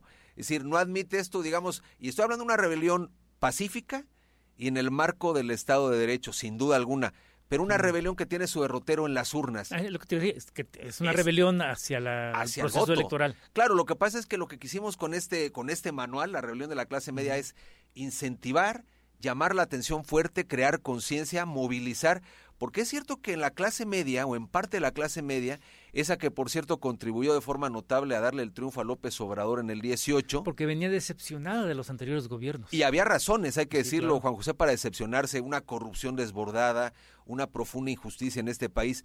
Pero esa clase media que fue parte significativa del triunfo para López Obrador en el dieciocho, entró en una ruta de arrepentimiento muy grave. ¿Se decepcionó? Se decepcionó ante la falta de resultados, pero sobre todo ante la falta de respaldo y respeto a instituciones prototípicas de la clase media. Por ejemplo, el C I D E, por ejemplo, uh-huh. eh, a ver, los programas de Conacyt. Mira, yo, yo orgullosamente lo digo, yo fui becario de Conacyt para hacer estudios en el extranjero, sin lo cual yo no podría haber estudiado, y eso es parte de lo bonito de la clase media, y después regresé a mi país con la pretensión de servirle desde mi, desde mi actividad, claro. Pero no pude haber hecho estudios sin una beca, y eso es, eso es la, lo fantástico, cuando esa clase media hoy ni existe esta, esta entidad, es decir, se ha venido desmantelando ese tema, y por tanto hay razones para decir, es un grito de rebelión, pero ¿cómo se puede reparar esto? Con el voto masivo en favor, en favor de la libertad. A ver, en el caso concreto de Querétaro, lo cual me parece que es una maravilla, aquí ha habido un dique al populismo autoritario. No quiere decir que todo, mar, que todo marche al cien. No, hay problemitas. Hay, hay problemas, problemitas. Pero finalmente hay problemas ordinarios en la gobernanza, como en cualquier uh-huh. lugar, pero me parece que han tenido la fortuna que espero que la mantengan, y por tanto aquí la rebelión yo la vería como un dique, y también como que Querétaro sea un ejemplo de decir, cuando no se ha permitido el paso del populismo autoritario, entiéndase Morena, las cosas han caminado mejor, ciertamente. Bueno, ha habido, a mí me parece que ha habido una perspectiva interesante de los gobiernos que hemos tenido y que han construido, junto con la ciudadanía, por supuesto, un Querétaro pujante, en crecimiento, eh, moderno, eh, y que la gente, bueno, pues decide seguir, votar por quienes han impulsado este, este proyecto. Eh, quizá la pregunta siguiente sea, no quizá, quito el quizá, la pregunta siguiente es, ¿está enojada la clase media? Está indignada, está uh-huh. enojada, pero paradójicamente está motivada y esperanzada. Sí. Las marchas que vimos recientemente en favor de la democracia en todo el país, Querétaro no Desde es la excepción. Hace dos domingos. Hace dos domingos. Uh-huh. En realidad son el despertar de las clases medias urbanas de México, dispuestas a luchar por la democracia, por el voto libre, por la no injerencia del gobierno en el proceso electoral, por las instituciones. ¿Qué evidencia? Fíjate, te pongo un ejemplo. Yo vengo de Jalisco, uh-huh. ahí vivo. Y, en, y donde fue la marcha en Jalisco se puso el llamado muro de la indignación. Y fue muy interesante cómo la gente pasaba a suscribir todo aquello que hoy no le gusta. Pero el derrotero era decir, no nos vamos a quedar de brazos cruzados, sino hay que estar indignados y que la indignación se traduzca en votos. Ese es el tema. Por tanto, yo creo que si hay indignación en la clase media, también hay que decir que había adormecimiento en la clase media. Había una especie de zona de confort en ciertas capas de la clase media, pero yo creo que es un tigre, es un tigre que está despertando. Aquí hay recomendaciones que, de lo que hay que hacer. Sí. Hay en este libro. Hay actívates, les llamamos. En ca- hay, hay trece capítulos. Uh-huh. Pongo algunos títulos: la rebelión digital, el cómo lograr la vertebración de la sociedad, cómo mejorar las narrativas. Hay un capítulo dedicado a las mujeres que se llama Las clasemedieras en acción. Okay. Eh, y hay, hablamos de la esperanza, que significa participar. Y después de cada capítulo vienen acciones concretas. Pongo algunas para que quien nos escucha pueda dimensionar de qué va este libro. A ver, hay un tema muy específico que es denunciar las irregularidades y el intento de manipulación en las campañas. Hoy cada ciudadano puede desde su teléfono celular ser un periodista o un denunciante. Realmente lo tenemos que hacer, subir a redes sociales lo que estamos viendo que no corresponde a la ley. No podemos callar, tenemos que vigilar esta elección. Entonces es una acción concreta. Uh-huh. Después, la invitación a llevarte a cinco personas a votar. A lo mejor si quien me escucha ya vota y está convencido de votar, pero sabe de otros que no va, que no votan por las razones que sea, apuntarlos y positivamente uh-huh. persuadirlos de que tienen que votar por quien ellos quieran, pero creo pero que, que es muy por votar. Yo creo que es un derecho y una obligación el voto, entonces está ahí considerado este tema. Hay otra invitación también a mejorar la narrativa digital. En ocasiones no pasamos, y estarás de acuerdo conmigo, de las pláticas de café, de estar ahí comentando lo mismo con los mismos de siempre o quejarnos. ¿Por qué no empezar a hacer cosas más creativas en el activismo digital? En fin, son algunos de los activates que se va a encontrar la gente en este manual. Pues Guillermo Velasco Barrera, doctor en comunicación pública, te agradezco muchísimo tu tiempo, te, tus conceptos y por supuesto el libro. No, no, ¿Dónde con lo mucho. Conseguimos? Mira, lo pueden descargar gratu- desde luego gratuitamente en la rebelión de la clase media.mx, la rebelión de la clase media.mx. Nos pueden seguir ahí también en redes sociales para que lo vean, lo descarguen, lo subrayen y lo pongan en acción el libro. Muchísimas gracias. Gracias, hasta luego, muchas gracias. Que estés muy bien. Bueno, gracias al director de noticieros, a Juan José Arriola de Dios, en esta entrevista con el doctor Guillermo Velasco. La clase media, la, el potencial que debe tener también y mantener y cuidar para la transformación de nuestro país, a propósito de esta posibilidad aspiracionista de poder, pues, eh, sobre todo, exigir mejores condiciones. Merecemos más, decía el doctor Guillermo Velasco, retomando un poquito la propuesta de los partidos y de los grupos de oposición, una, una rebelión digital, al mismo tiempo reclamos puntuales importantes de lo que tiene que ver con la libertad, y con ello la clase media como un actor importante para lograr esta transformación que hoy por hoy requiere nuestro país en este mismo dos mil veinticuatro, que será un, un año, que será un año de importantes definiciones, no solamente sociales, políticas, culturales, científicas, en fin, sino personales en este momento que se vive en nuestro México. A las siete con veinticuatro de la mañana, como siempre, muy amable. Gracias por su amable compañía. Sus comentarios en el cuatro cuatro dos, cinco nueve dos, uno cero siete cinco. Y bueno, le presentaré a continuación, voy a la pausa, la presentación de eh, los deportes, de la información deportiva, con lo mejor de los resultados del fútbol, del fútbol y también de otros deportes importantes, sin lugar a dudas, en la voz de mi querido Víctor Monroy. Una pausa y volvemos. Porque siempre estamos cerca de ti, síguenos en nuestras redes sociales. En Facebook, Radar News Querétaro. En Instagram, arroba Radar News ciento siete punto cinco F M. En Twitter, arroba Radar News ciento siete punto cinco. Radar. La opinión, Radar News. Por siempre. Bueno, muy amable, gracias. Las siete de la mañana con cincuenta minutos, vía Zoom. Hace quince días estuvo aquí en la cabina mi querida Betty Marmolejo. Nosotros hacíamos una transmisión desde la estación de Valvanera, allá en la zona del municipio de Corregidora. Hoy vía Zoom, aprovechando la tecnología y a propósito también de la agenda, de repente que se vuelve complicada, para hablar del tema de Estado de Derecho y de, además, la vinculación, la estructuración que se hace, además de manera puntual, institucional, con los derechos humanos. Mi querida diputada, mi querida Betty Marmolejo, ¿cómo estás? Buenos días. Muy buenos días, Aurelio, es un gusto como siempre saludarte, por Igual. Supuesto siempre aprendo mucho de, de ti y de Contrario. Todo tu equipo, por supuesto también a nuestro radio escucha. Fíjate que te quiero pedir, porque de repente la gente, cuando hablamos del Estado de Derecho, decimos, ¿y eso qué es? ¿Eso con qué se come? ¿Eso para qué sirve? ¿Eso qué tiene que ver conmigo? Yo soy un ciudadano, tengo una tiendita de abarrotes, yo no tengo nada que ver con el Estado de Derecho. Y luego todavía más, eh, enfocarlo hacia lo que tendría que ver justamente con el ejercicio o con los derechos humanos, que también tendríamos que repasar de repente, mi querida Betty Marmolejo. Sí, bueno, en Querétaro hemos escuchado reiteradamente, sobre todo a últimas fechas, este, este término, este concepto jurídico. Y bueno, el Estado de Derecho se refiere precisamente a un sistema que eh, permite que todas las personas, instituciones, entidades públicas y privadas, incluido el propio Estado, estemos obligadas a acatar las leyes, pero también estemos y contemos con el derecho a su protección, sí, sí. Eh, y a no ser discriminados. Sí, Esto sí. es el Estado de Derecho. Y bueno, reiteradamente se ha estado nombrando aquí en Querétaro, porque Querétaro es punta de lanza al respecto. Digamos que el Estado de Derecho tiene que ver con esta posibilidad de que se, se resguarde, se asegure la libertad o los principios básicos fundamentales de los seres humanos, pero al mismo tiempo evitar situaciones que tienen que ver con, por ejemplo, la desaparición de los derechos de los poderes, o la desaparición, incluso extinción de algunos derechos en un esquema autoritario que podría ser eh, contrario a lo que hoy por hoy, desde la perspectiva de nuestra propia Constitución, tendría que ver con el Estado de Derecho, mi querida Betty. Así es, el Estado de Derecho es un concepto jurídico, como lo mencioné, que tiene un valor fundamental en lo que tiene que ver y una relación directa con los derechos humanos, porque por un lado, como lo dijimos, es esa posibilidad que tenemos todas las personas en lo individual de ejercer nuestros derechos humanos, pero también el poder ser protegidos por la misma ley.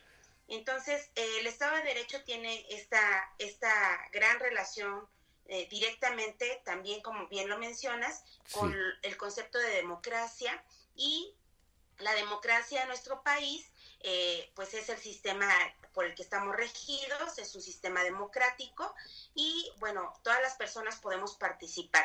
¿Cómo nos organizamos para que de esta forma eh, las personas podamos ejercer nuestros derechos? A través de la división de poderes. Correcto. La división de poderes es esta base que nos permite una distribución de las diferentes funciones del Estado para garantizar el tener ese acceso a nuestros derechos humanos, y que permite, por supuesto, una mayor organización, una mayor eficiencia y los debidos controles, evitando que existan arbitrariedades y abuso del mismo poder. Abuso del mismo poder, la concentración incluso en un, no solo de los tres poderes de repente por alguna una por alguna situación, pero además entiendo que esta es una visión universalista de lo que realmente tiene que ver con los derechos humanos, y también con la conceptualización, como tú bien lo refieres, del Estado de Derecho. No es solamente una, una acepción, digamos, que podríamos retomar para el caso de Querétaro, de nuestro país, sino a nivel internacional es parte de una serie de conceptos que también debemos entender de esa manera, mi querida Betty Marmolejo.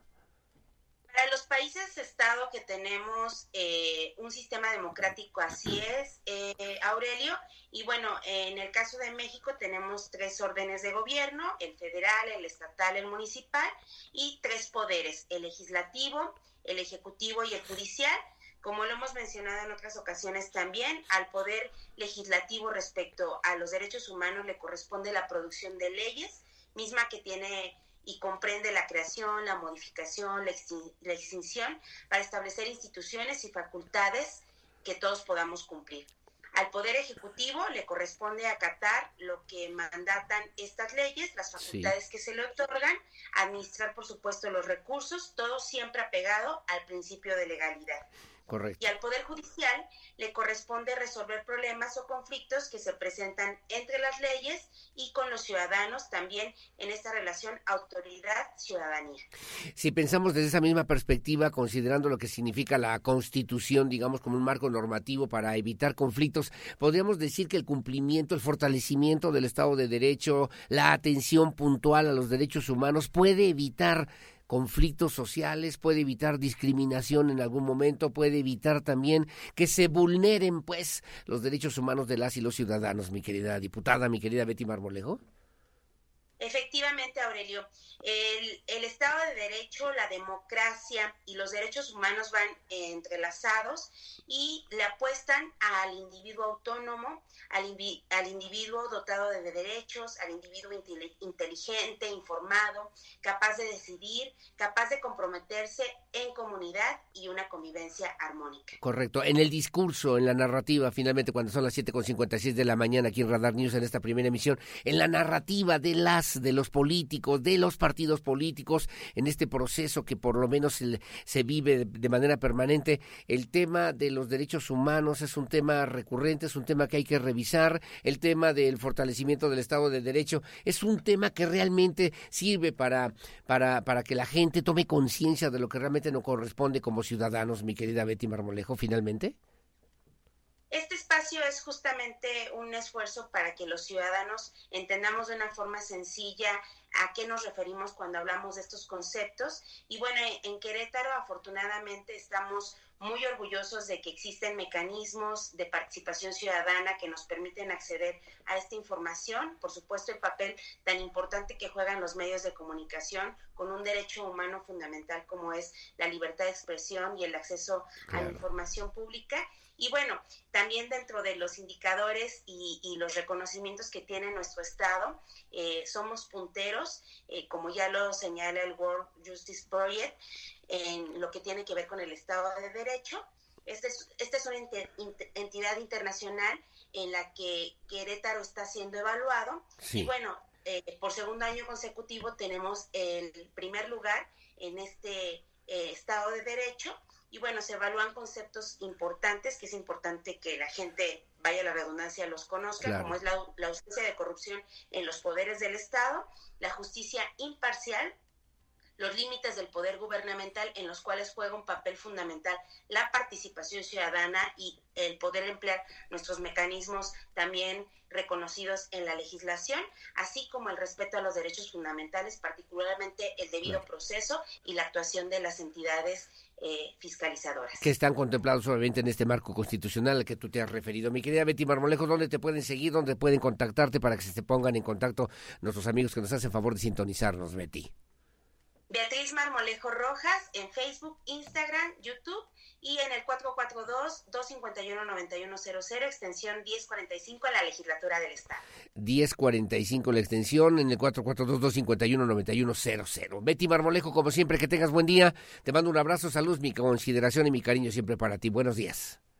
Un fuerte abrazo, muchas gracias. Igualmente, Betty Marmolejo, diputada, abogada, doctora en Derecho, y que obviamente pues referir este tema que tiene que ver con el Estado de Derecho, los derechos humanos como aspectos fundamentales de lo que hoy por hoy representa, significa no solamente la división de poderes, sino también la participación ciudadana en un esquema democrático donde se tiene que guardar los contrapesos, los equilibrios entre los tres poderes que conforman el Estado de Derecho en nuestro país y que, por cierto, ha servido para reconocer a nivel internacional nacional a través de World Justice Project, justamente lo que se ha logrado de manera importante en el estado de Querétaro por segundo año consecutivo, a ser el primer lugar en la consolidación del Estado de Derecho. Son las siete cincuenta y nueve de la mañana. Bueno, muchísimas gracias. Las ocho de la mañana con siete minutos, ocho siete, vía telefónica. Estamos comunicándonos ya con eh, mi querido Miguel Parrodi, es el coordinador del gabinete en el municipio de Querétaro que encabeza Luis Nava Guerrero. Hay una propuesta muy importante que además han dado a conocer las autoridades municipales para que de algún modo las y los ciudadanos podamos participar en lo que tiene que ver con este diseño, digamos, de lo que hoy por hoy puede ser esta propuesta intraurbana muy importante de este parque llamado La Queretana, aquí en la capital del estado. Mi querido Miguel Parrodi, ¿cómo te va? Te saludo con muchísimo gusto, buenos días. Qué gusto saludarte, mi querido Aurelio, a ti y a tu auditorio. Gracias. Insistes, además, y lo debo decir de esta manera, en la necesidad de fortalecer el esquema de esta política abierta, estas decisiones de las y los ciudadanos que se convierten en un programa, en una acción de gobierno, que pueden convertirse en un programa y una acción de gobierno, y además en un ejercicio presupuestal también importante, mi querido Miguel Parrodi. Así es, mi querido Aurelio. Tú sabes que Luis ha sido un convencido de escuchar a la gente, y por eso este tema de gobierno abierto ha tenido tanto realce en la administración. Ya es el undécimo ejercicio que hacemos, y en sí. esta ocasión lo vamos a hacer en un punto primordial, en uno, uno de los legados de la administración, que es la segunda etapa del Parque La Queretana.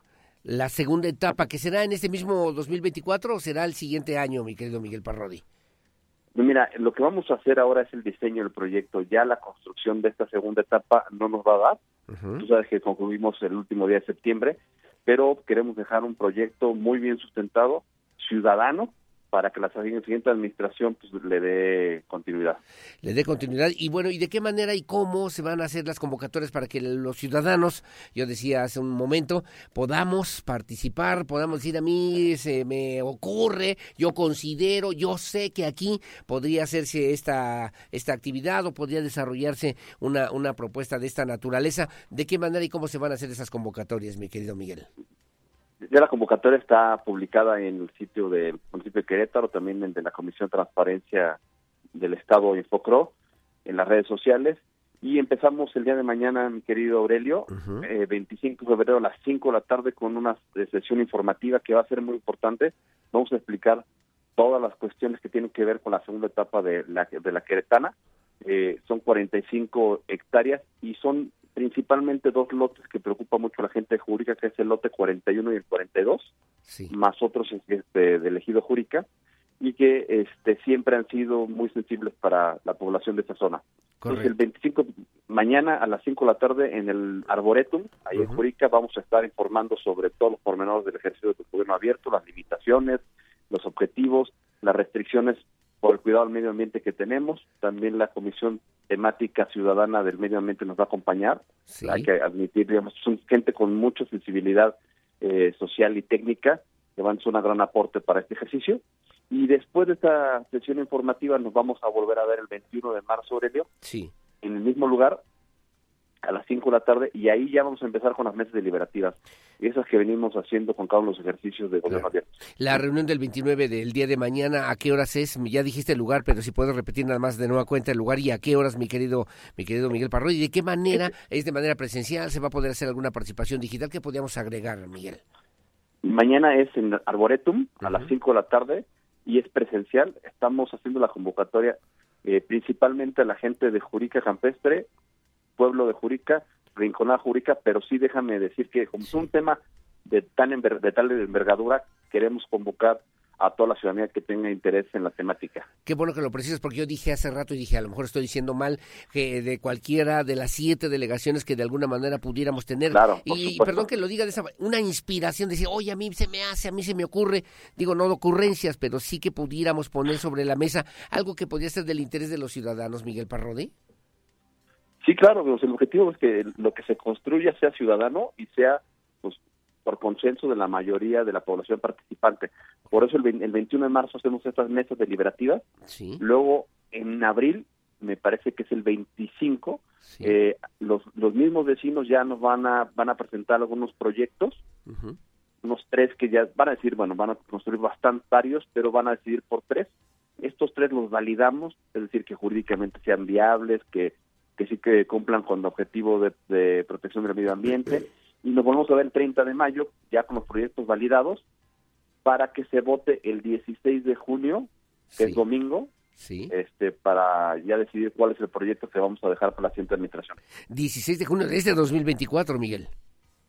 Sí, la, todo el ejercicio dos mil veinticuatro, mi Correcto. querido Aurelio. Sí, porque antes de que termine la, la ya no nos da. Oye, en, en, aquí te, yo dije también presupuesto, porque obviamente esto va a determinar, tú decías, son tres proyectos que se estarán discutiendo, analizando, votando para que puedan ver la viabilidad y demás. ¿Habrá presupuesto también desde esa Mira, misma perspectiva para este proyecto? Tú sabes que los presupuestos se manejan anualmente. Uh-huh. Entonces nosotros tenemos nuestro presupuesto dos mil veinticuatro, la siguiente administración ya te, en el mes de diciembre tendrá que decidir su presupuesto, Entonces es difícil poder hacerlo de esta manera, pero sí ya se está trabajando en el tema de los predios en los que se puedan trabajar. Correcto. cuarenta y uno cuarenta y dos ya inició un procedimiento ahí, entonces este es como estamos ahorita. Correcto. Ahora, la presentación de este importante proyecto que es un parque intraurbano para Querétaro, decía el alcalde Luis Nava Guerrero, es importante, el compromiso que hizo fue para que en el mes próximo mes de julio pudiera estar sentadas las bases, por lo menos de lo que será, incluso ya entiendo que están haciendo algunas algunas labores, algunas acciones, algunos trazos, sí. En el mes de julio ya comenzar a ver un poquito de lo que puede ser este parque de la Queretana en Querétaro, mi querido. No, bueno, ya, ya, ya en julio vamos a tener la primera etapa, mi querido. Okay. Aurelio, la primera etapa son noventa y cinco hectáreas, okay. Es mucho más grande que la mexicana ahí en, en la Ciudad de México, uh-huh. Y este, esta segunda etapa es de cuarenta y cinco hectáreas, está pegado a estas noventa y cinco, okay. Pero Luis va a entregar, esas noventa y cinco van a estar entregadas y vamos a poder disfrutar del pulmón más grande de Querétaro.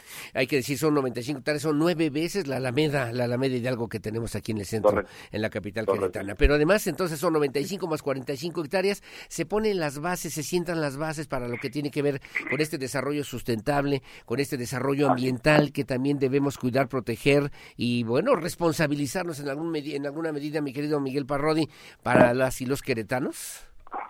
Por supuesto, ese es el objetivo, dejar un Querétaro para el futuro y sobre todo también un punto muy importante, sí. este, la participación ciudadana, donde los ciudadanos ya son parte del ejercicio continuo de gobierno. Correcto. Este es el onceavo ejercicio de, de gobierno abierto. Eh, ahí terminaría, digamos, esta administración municipal de Luis Nava Guerrero con este onceavo ejercicio.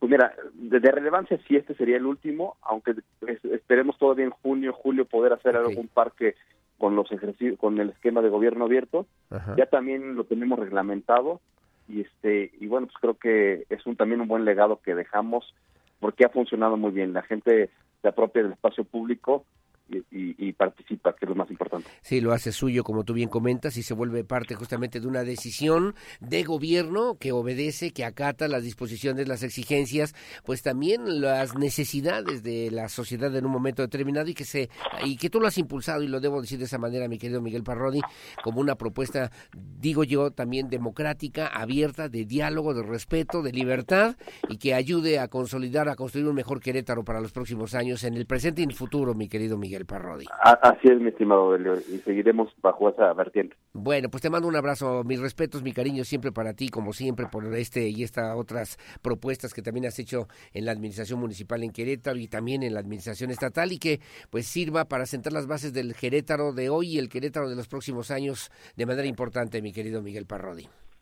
Muchas gracias, mi querido Aurelio, sabes que el aprecio es mutuo. Igual. Y la admiración. Abrazo y saludos. Gracias, Miguel Parrodi, que tengas buen día. Abrazo a ti, a toda, a todo el auditorio. Es gracias. El coordinador de gabinete del municipio de Querétaro. Esté usted al pendiente porque el próximo veintinueve en eh, Arboretum a las cinco de la tarde y en la zona de Jurica, Juriquilla, para ir haciendo estos acercamientos y luego además abrirlo a la discusión, al análisis, a la propuesta de las y los ciudadanos, veintiuno de marzo, luego el veinticinco de abril y luego ya concluir para que el treinta de mayo al dieciséis de junio se pueda dar forma a esta segunda etapa de este parque eh, intraurbano conocido como La Queretana. Ya como decía Miguel Parrodi, en la primera etapa va noventa y cinco hectáreas, nueve veces lo que equivale a la Alameda Hidalgo, para que se se dé una idea nada más de la dimensión que va a tener este parque aquí en la zona metropolitana de Querétaro, y en la segunda, donde ya se va a contar con esa intervención de las y los ciudadanos, de cuarenta y cinco hectáreas adicionales en este parque La Queretana, aquí en la capital queretana. Son las ocho de la mañana con dieciséis minutos. Tengo comentarios, tengo también algunos mensajes. Con mucho gusto, déjeme hacer una pausa. El regreso lo consideramos y lo comentamos con mucho gusto en un momento más. Pausa y volvemos. Desde Santiago de Querétaro, Querétaro, escuchas X H Q R O. Radar ciento siete punto cinco F M con cien mil watts de potencia autorizada. Máxima potencia en radio. Estudios, oficinas y ventas. Prolongación tecnológico novecientos cincuenta B, sexto piso, Querétaro, Querétaro. ciento siete punto cinco F M. Grupo Radar y sus emisoras. Ubícanos también en iHeartRadio, radio de nivel mundial.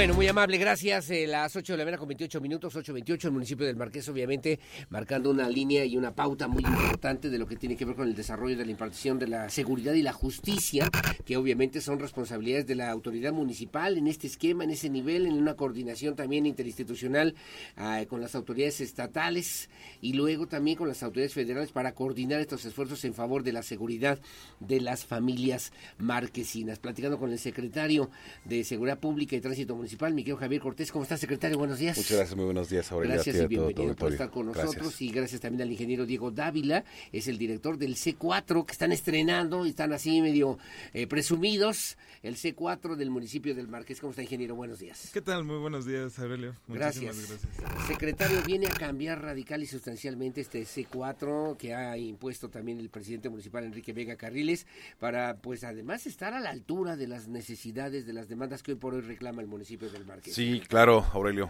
Muchas gracias. Al contrario. Y pues comentarte, es una instrucción que del presidente Enrique Vega, una visión que ha tenido eh, totalmente enérgica.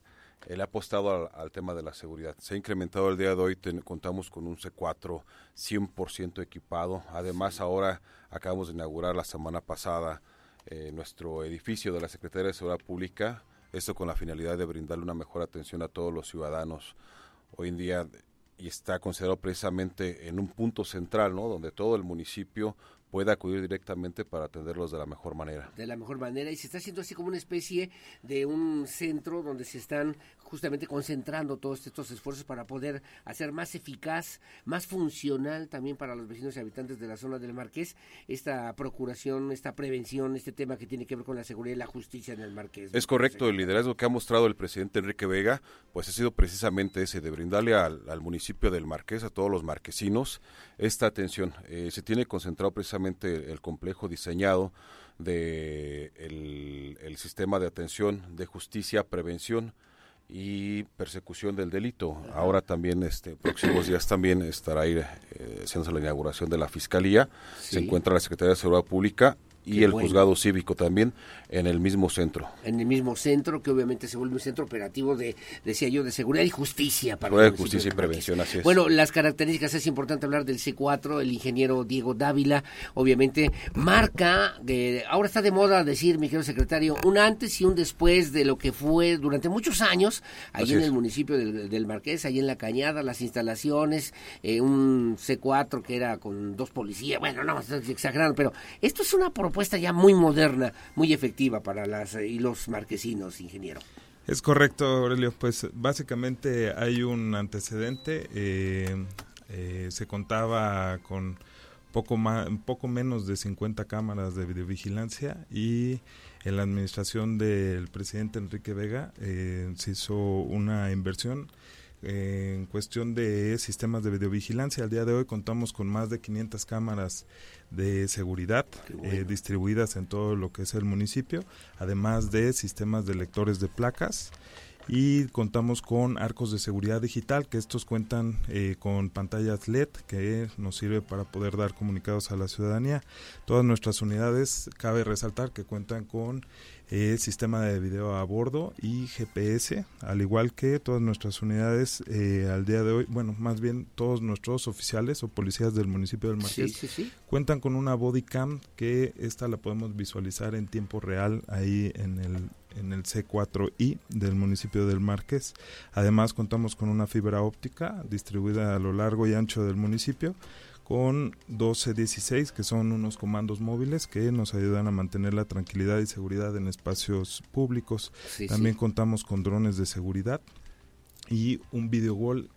Eh, uno de ellos, eh, bueno, son cuatro videowalls y uno de ellos es de eh, más de seis metros de altura. Perdón, Todo el videowall que habla video usted wall. Es este donde se ven justamente pues todas estas imágenes de todas estas videocámaras que están ubicadas estratégicamente en el municipio del Marqués. Eh, es eh, correcto. Ingeniero, ¿no? Es correcto, es eh, un videowall de última tecnología L E D eh, que nos permite el estar monitoreando Eh, todo lo que ocurre dentro del municipio del Marqués. Permite, facilita la operatividad de la seguridad pública en el municipio del Marqués. que es genera una mejor seguridad y una mayor confianza para que las empresas, los trabajadores, las familias marquesinas puedan tener esta confianza, porque además agregaron patrullas y han agregado, como decía bien el ingeniero, bodycam para los elementos, para que estén en esta interconexión. También también han dicho con el C Q C I A S y ahora con el reciente complejo de seguridad, secretario. Es correcto, Aurelio. Este, la visión que ha tenido el, el presidente Enrique Vega Eh, ha sido muy importante. Además del, del complejo que se entregó el edificio, también se entregan veinte unidades nuevas, sí. este, totalmente equipadas, como ya lo comentó el ingeniero, con G P S, video a bordo, eh, lectores de placas. El G P S las veinticuatro horas está emitiendo al, al C cuatro el monitoreo. Además, contamos ya con un con un banco de armas, un banco de armas que cuenta con todos los lineamientos que marca la Secretaría de la Defensa Nacional, que no, no teníamos, no teníamos, años. Es correcto, y, y este banco de armas pues cuenta con todas esas especificaciones que marca la, la Sedena, con todas las medidas de seguridad, esto pues para brindar un mejor equipamiento y resguardo de todo el equipo. Correcto. De los elementos de seguridad pública. Ya no están ahí en Avenida Emiliano Zapata, entonces, donde estuvieron algunos años. Así es, no, ahora ya contamos aquí un costado del, del C cuatro, están las instalaciones de la Secretaría de Seguridad Pública, que es kilómetro ocho punto cinco de la carretera quinientos La Griega. Ajá. Ahí estamos para atender cualquier necesidad que requiera todos los ciudadanos. Ahora, enti- entiendo, y lo decía el alcalde Enrique Vega Carriles, el otro día yo platicaba con Rodrigo Monsalvo, también el jefe de la oficina, sobre esta, así además, es. urgente necesidad de atender las exigencias de las y los ciudadanos, pero hay incidencias delictivas que también ocurren en el Marqués. ¿Cuáles serían esos objetivos, secretario? Realmente la, la incidencia al día de hoy se ha hecho un gran trabajo, ha bajado muchísimo. Estamos hablando eh, temas... Uno de los fuertes que comenzamos de la administración del presidente Enrique Vega fue el combate al narcomedido. Hoy en día contamos con una incidencia de un menos cincuenta por ciento a la baja, uh-huh. pero esto ha sido gracias al trabajo policial que se ha realizado, el combate, obviamente también la denuncia de los ciudadanos, que cada día, cada día aumenta más la, la confianza. Sí. Incluso ha incre- incrementado también los reportes al nueve once. Llevamos constantemente un conteo, una estadística que analizamos este semana con semana, día con día, donde estamos valorando y checando cuáles son las necesidades que hay dentro del municipio. Que hay que atender de manera urgente. ¿Cuántos cuántos parques industriales tiene por hoy el Marqués? Yo le tiene alrededor de dieciséis. dieciséis parques, parques industriales, industriales con empresas de alta competitividad. Totalmente. Con una cantidad impresionante de trabajadores. Tenemos, secretario, el Parque Bernardo Quintana y el Parque El Marqués, que son de los de los más grandes, Parque, uh-huh. Parque Innovación. Este, muchísima gente, totalmente hay constantemente mucho movimiento de, de personal. Y bueno, también por otra parte, comentarte, Aurelio, eh, sí. tenemos abierta la convocatoria de los policías. Sí, la vi. Para que se sumen, hoy en día todos hombres y mujeres jóvenes. Ya me ganó ahí, me este, ganó, pero sí, sí, la convocatoria, que, a ver cómo está. Que de, de alguna manera es muy buena, sí, claro, este muy buena oportunidad de, de empleo, de trabajo y crecimiento. Ajá. Además de los mejores eh, salarios, el presidente también ha instruido, hoy en día el policía de entrada está ganando arriba de veinte mil pesos y... Cuando empiezan a estudiar en la academia, uh-huh. se les da una beca de diez mil pesos mensuales. Uh-huh. Una vez ya incorporándose como policías, inmediatamente su primer quincena, su primer mensualidad, es de más de veinte mil pesos. Correcto. Tienen que pasar una serie de también de requisitos de formación profesional, académica, derechos humanos, en fin, que hace que también el esquema que también han pretendido ustedes y que alguna vez nos comentaba el, el secretario, estoy platicando con el secretario Javier Cortés, secretario de Seguridad Pública y Tránsito Municipal del Marqués, es lograr esta profesionalización justamente de los cuerpos de seguridad pública en el municipio. Así como tú lo dices, Aurelio, totalmente es profesional el ser policía, es policía de carrera. Uh-huh. Comienzan por eh, aprobar los exámenes de control de confianza, que son exámenes de conocimientos, cultura general, psicológicos, médicos. En general, el policía tiene que estar cien por ciento capacitado para poder dar una mejor atención. Me regreso nada más rápido a la convocatoria. ¿Y está disponible? ¿En dónde está disponible? ¿Dónde la pueden considerar? ¿Para quiénes son? Así es. ¿O para quiénes está? Sí, hombres y mujeres es que cuenten con bachillerato, preparatoria como mínimo, cartilla liberada para, para varones desde dieciocho hasta cuarenta años de edad. Eh, pueden acudir directamente a las instalaciones de la Secretaría en carretera quinientos, kilómetro ocho punto cinco, okay. La Griega, directamente uh-huh. en la Secretaría o en nuestra página de la Secretaría de Seguridad Pública. ¿Cuándo es el plazo límite para poder hacer este trámite, secretario? Está abierta constantemente. Correcto. Y bueno, pues ahí está, ¿pueden ser residentes o tienen que ser residentes del municipio del Marqués o pueden ser del no, estado? No, independiente de, de cualquier de cualquier punto de, del estado.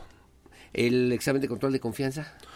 Una vez acreditando todos los requisitos, eh, eh, mandamos el listado a control de confianza, nos da fechas y inmediatamente comienzan a hacer sus exámenes de control de confianza. El otro día llegué a un semáforo y de repente me tocó un señor de la Secretaría de Seguridad de, de Ciudadana, ¿no? De la Ajá. Policía Estatal, en la motocicleta. Eh, pensé, el casco, los guantes, el uniforme, la fornitura, eh, llevaba un, dos radios, llevaba dos radios, sí. una pistola, una metralla, bueno, un arma corta, ¿no? Sí.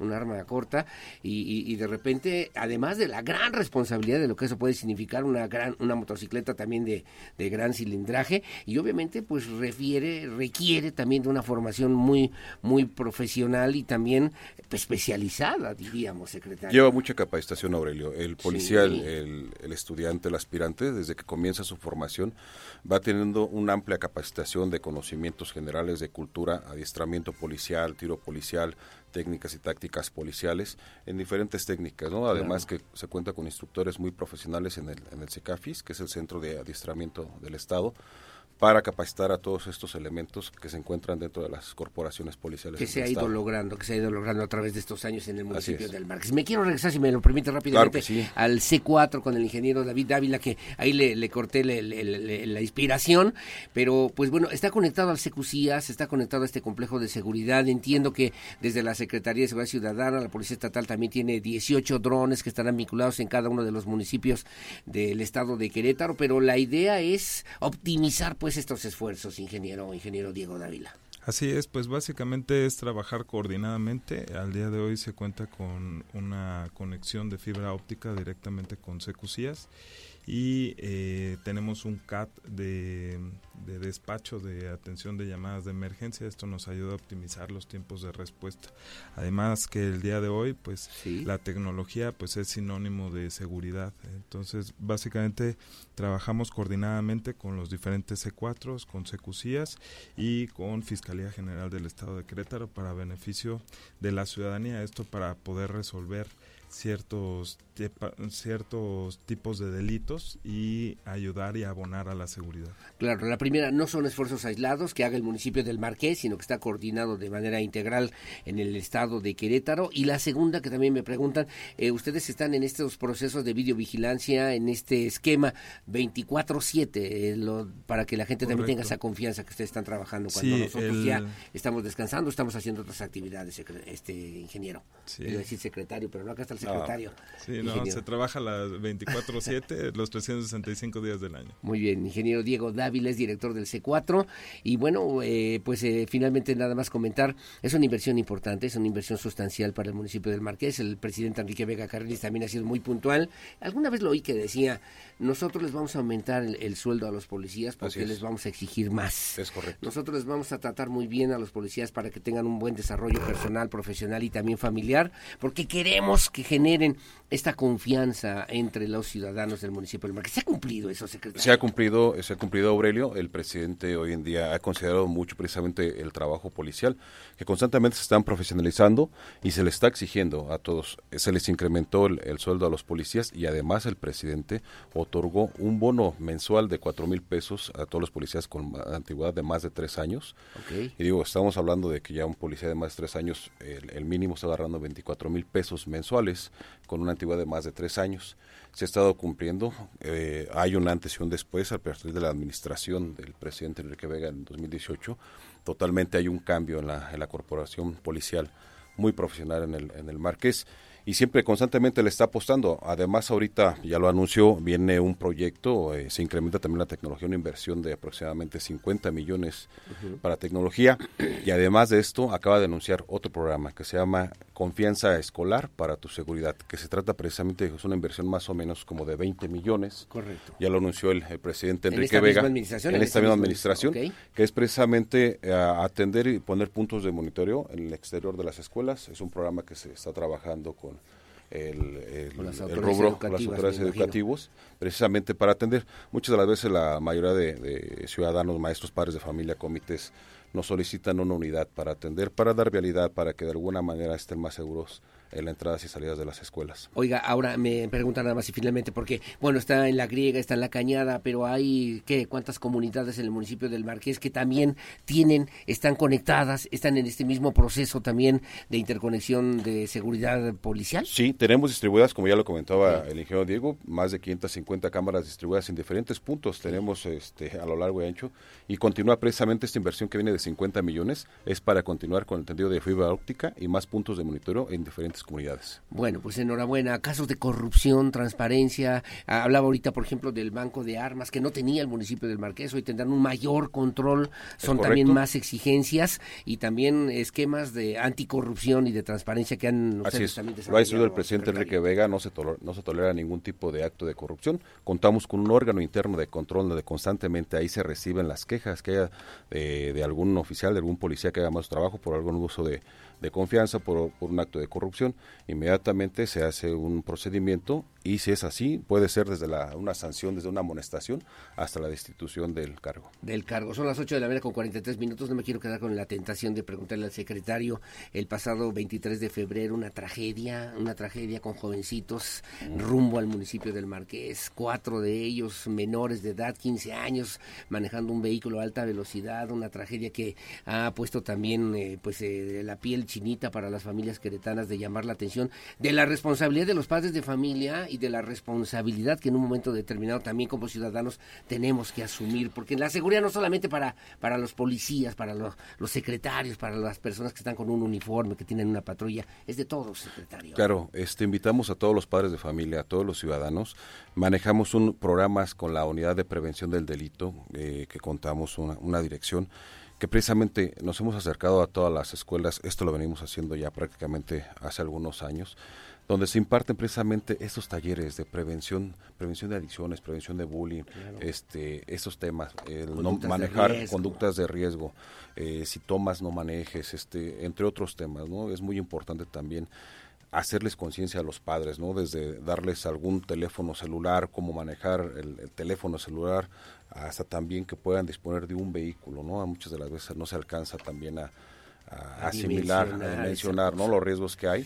Sí, Invitamos sí. a todos los padres, igual pues estamos a sus órdenes, todos los ciudadanos, en lo que podamos apoyar también para seguir estructurando estos talleres que se imparten en las diferentes escuelas. Eh, bueno, cuatro, dos jovencitos fallecidos, dos que están en situaciones verdaderamente complicadas, nos han solicitado incluso la donación de sangre para este jovencito Sebastián Eduardo Martínez Hernández, sangre tipo O positivo, para que podamos atender y darnos cuenta de la enorme responsabilidad que también como ciudadanos tenemos en esta parte de prevención y en la otra de denuncia, mi querido secretario, que ya tengo que cortar, pero que eh, esta denuncia que viene a ser, viene a ser justamente este eh, parte de este esquema que se está pretendiendo implementar, impulsar en el municipio del Marqués. Claro, invitamos a todos los a todos los ciudadanos que denuncien, si son, si detectan algún tipo de riesgo, algún tipo de delito, estamos a sus órdenes, estamos para servirle en novecientos once directamente en la Secretaría, estamos para atenderlos. Pues ingeniero Diego Dávila, director del C cuatro del municipio del Marqués, gracias por estar con nosotros. No, al contrario, muchísimas gracias. Gracias, Aurelio. Que tenga buen día y gracias también al al, al,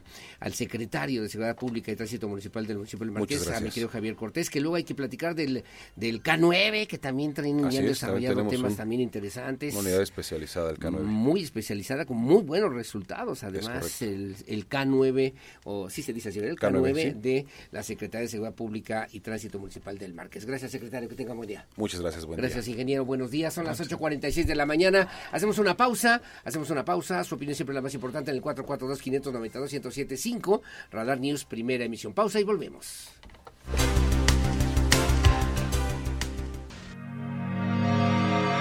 Las noticias que mueven a Querétaro en Radar News, primera emisión, con Aurelio Peña. Continuamos. ciento siete punto cinco F M Radar y Radar T V, Canal setenta y uno, la tele de Querétaro. Bueno, muy amable, gracias, las ocho cincuenta y tres de la mañana, gracias al secretario Javier Cortés, me está comentando además, muy amable, gracias, en este momento van a, a girar instrucciones para poder apoyar esta petición de donación de sangre para Sebastián Eduardo Martínez Hernández, se requiere sangre tipo O positiva, eh, pues eh, para este jovencito, uno de los cuatro accidentados en este lamentable hecho ocurrido el pasado veintitrés de febrero. Gracias Gracias, secretario Javier Cortés, allá del municipio del Márquez. Bueno, tengo cosas rápidamente, mi querida Lucía, mi querida Lucía Peña Nava, mi querido Omar Razo. A ver, tengo un audio, tengo un video de una denuncia que me mandaron el día de ayer. Quiero ver si se puede ver el video y si se puede escuchar la denuncia.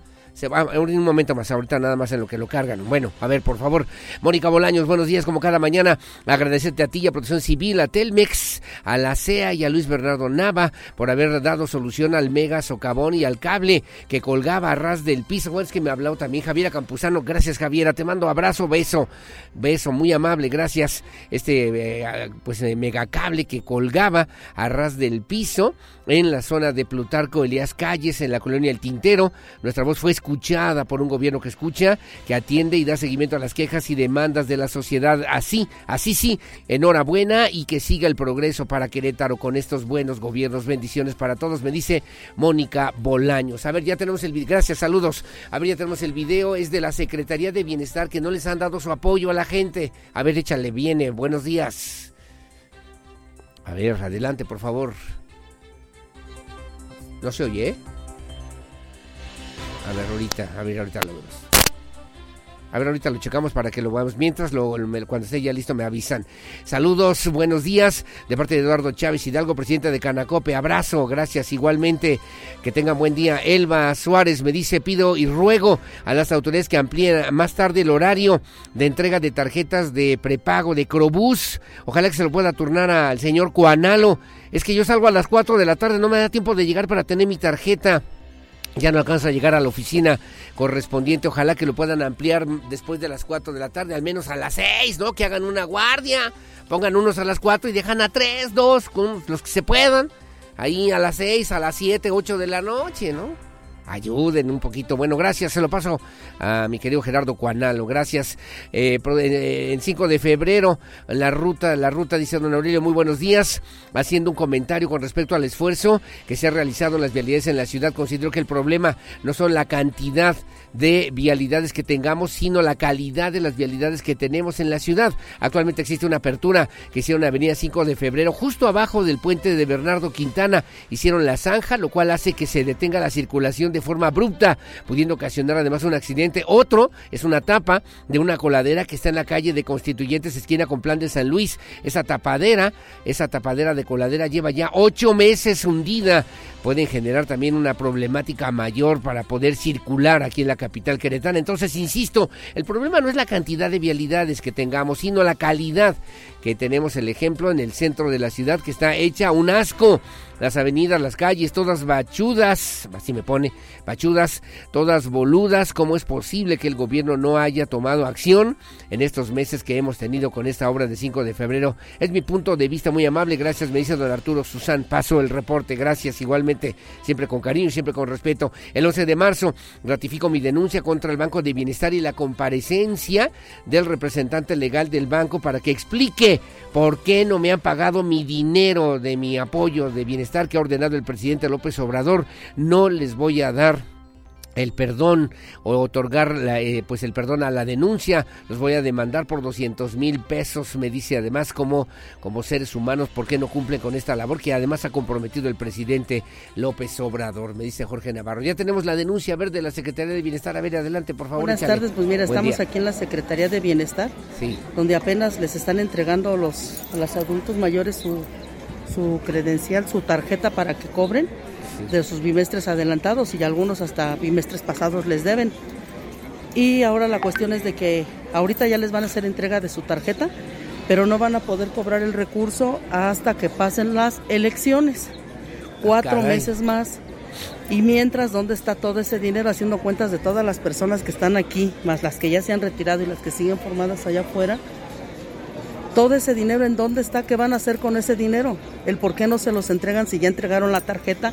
Ya no se puede decir que es una campaña electoral o están haciendo sí, sí, mal sí. uso de los recursos, porque ya es un dinero que se les tiene que dar a los adultos mayores, más que es un derecho constitucional. ¿Y dónde está todo ese dinero? Caray. Mi nombre es Alejandra Altamirano y, y en esta misma situación está mi mamá. Y yo, como se los digo a ellos, hay personas que tienen, hay de necesidades a necesidades, y hay personas que realmente viven de esto, que les dan este recurso que ya es un derecho constitucional, porque así lo dijo el, el presidente. Para mí es una injusticia lo que están haciendo aquí con las personas y citándolas desde temprano y para que les digan eso. Busquemos a, a la delegada de la Secretaría de Bienestar, a ver si puede venir a platicar con nosotros o a entrevistarla por teléfono, como sea, para que nos dé cuenta, porque hay varios temas ahí con la Secretaría de Bienestar aquí en Querétaro. Ya nos vamos, gracias, son las ocho cincuenta y nueve de la mañana, mi Pedro Hernández, se me quedan más comentarios, no hay tiempo, pero bueno, gracias como siempre, gracias a Omar Razo, a Regina Marcute en la producción de la televisión, como siempre, y a Lucía Peña Nava en la coordinación general informativa. Yo soy Aurelio Peña, gracias por su compañía y sobre todo mucho agradezco y aprecio el favor de su confianza, siempre con la fuerza de la verdad. Que tenga buenos días y hasta mañana. Ahora está listo para tomar buenas decisiones. Radar News con Aurelio Peña, el acontecer de Querétaro, México y el mundo. Ya lo conoce de manera veraz y oportuna. Lo esperamos en nuestra próxima emisión Radar News de Radar ciento siete punto cinco F M y Canal setenta y uno, la tele de Querétaro. Radar en operación.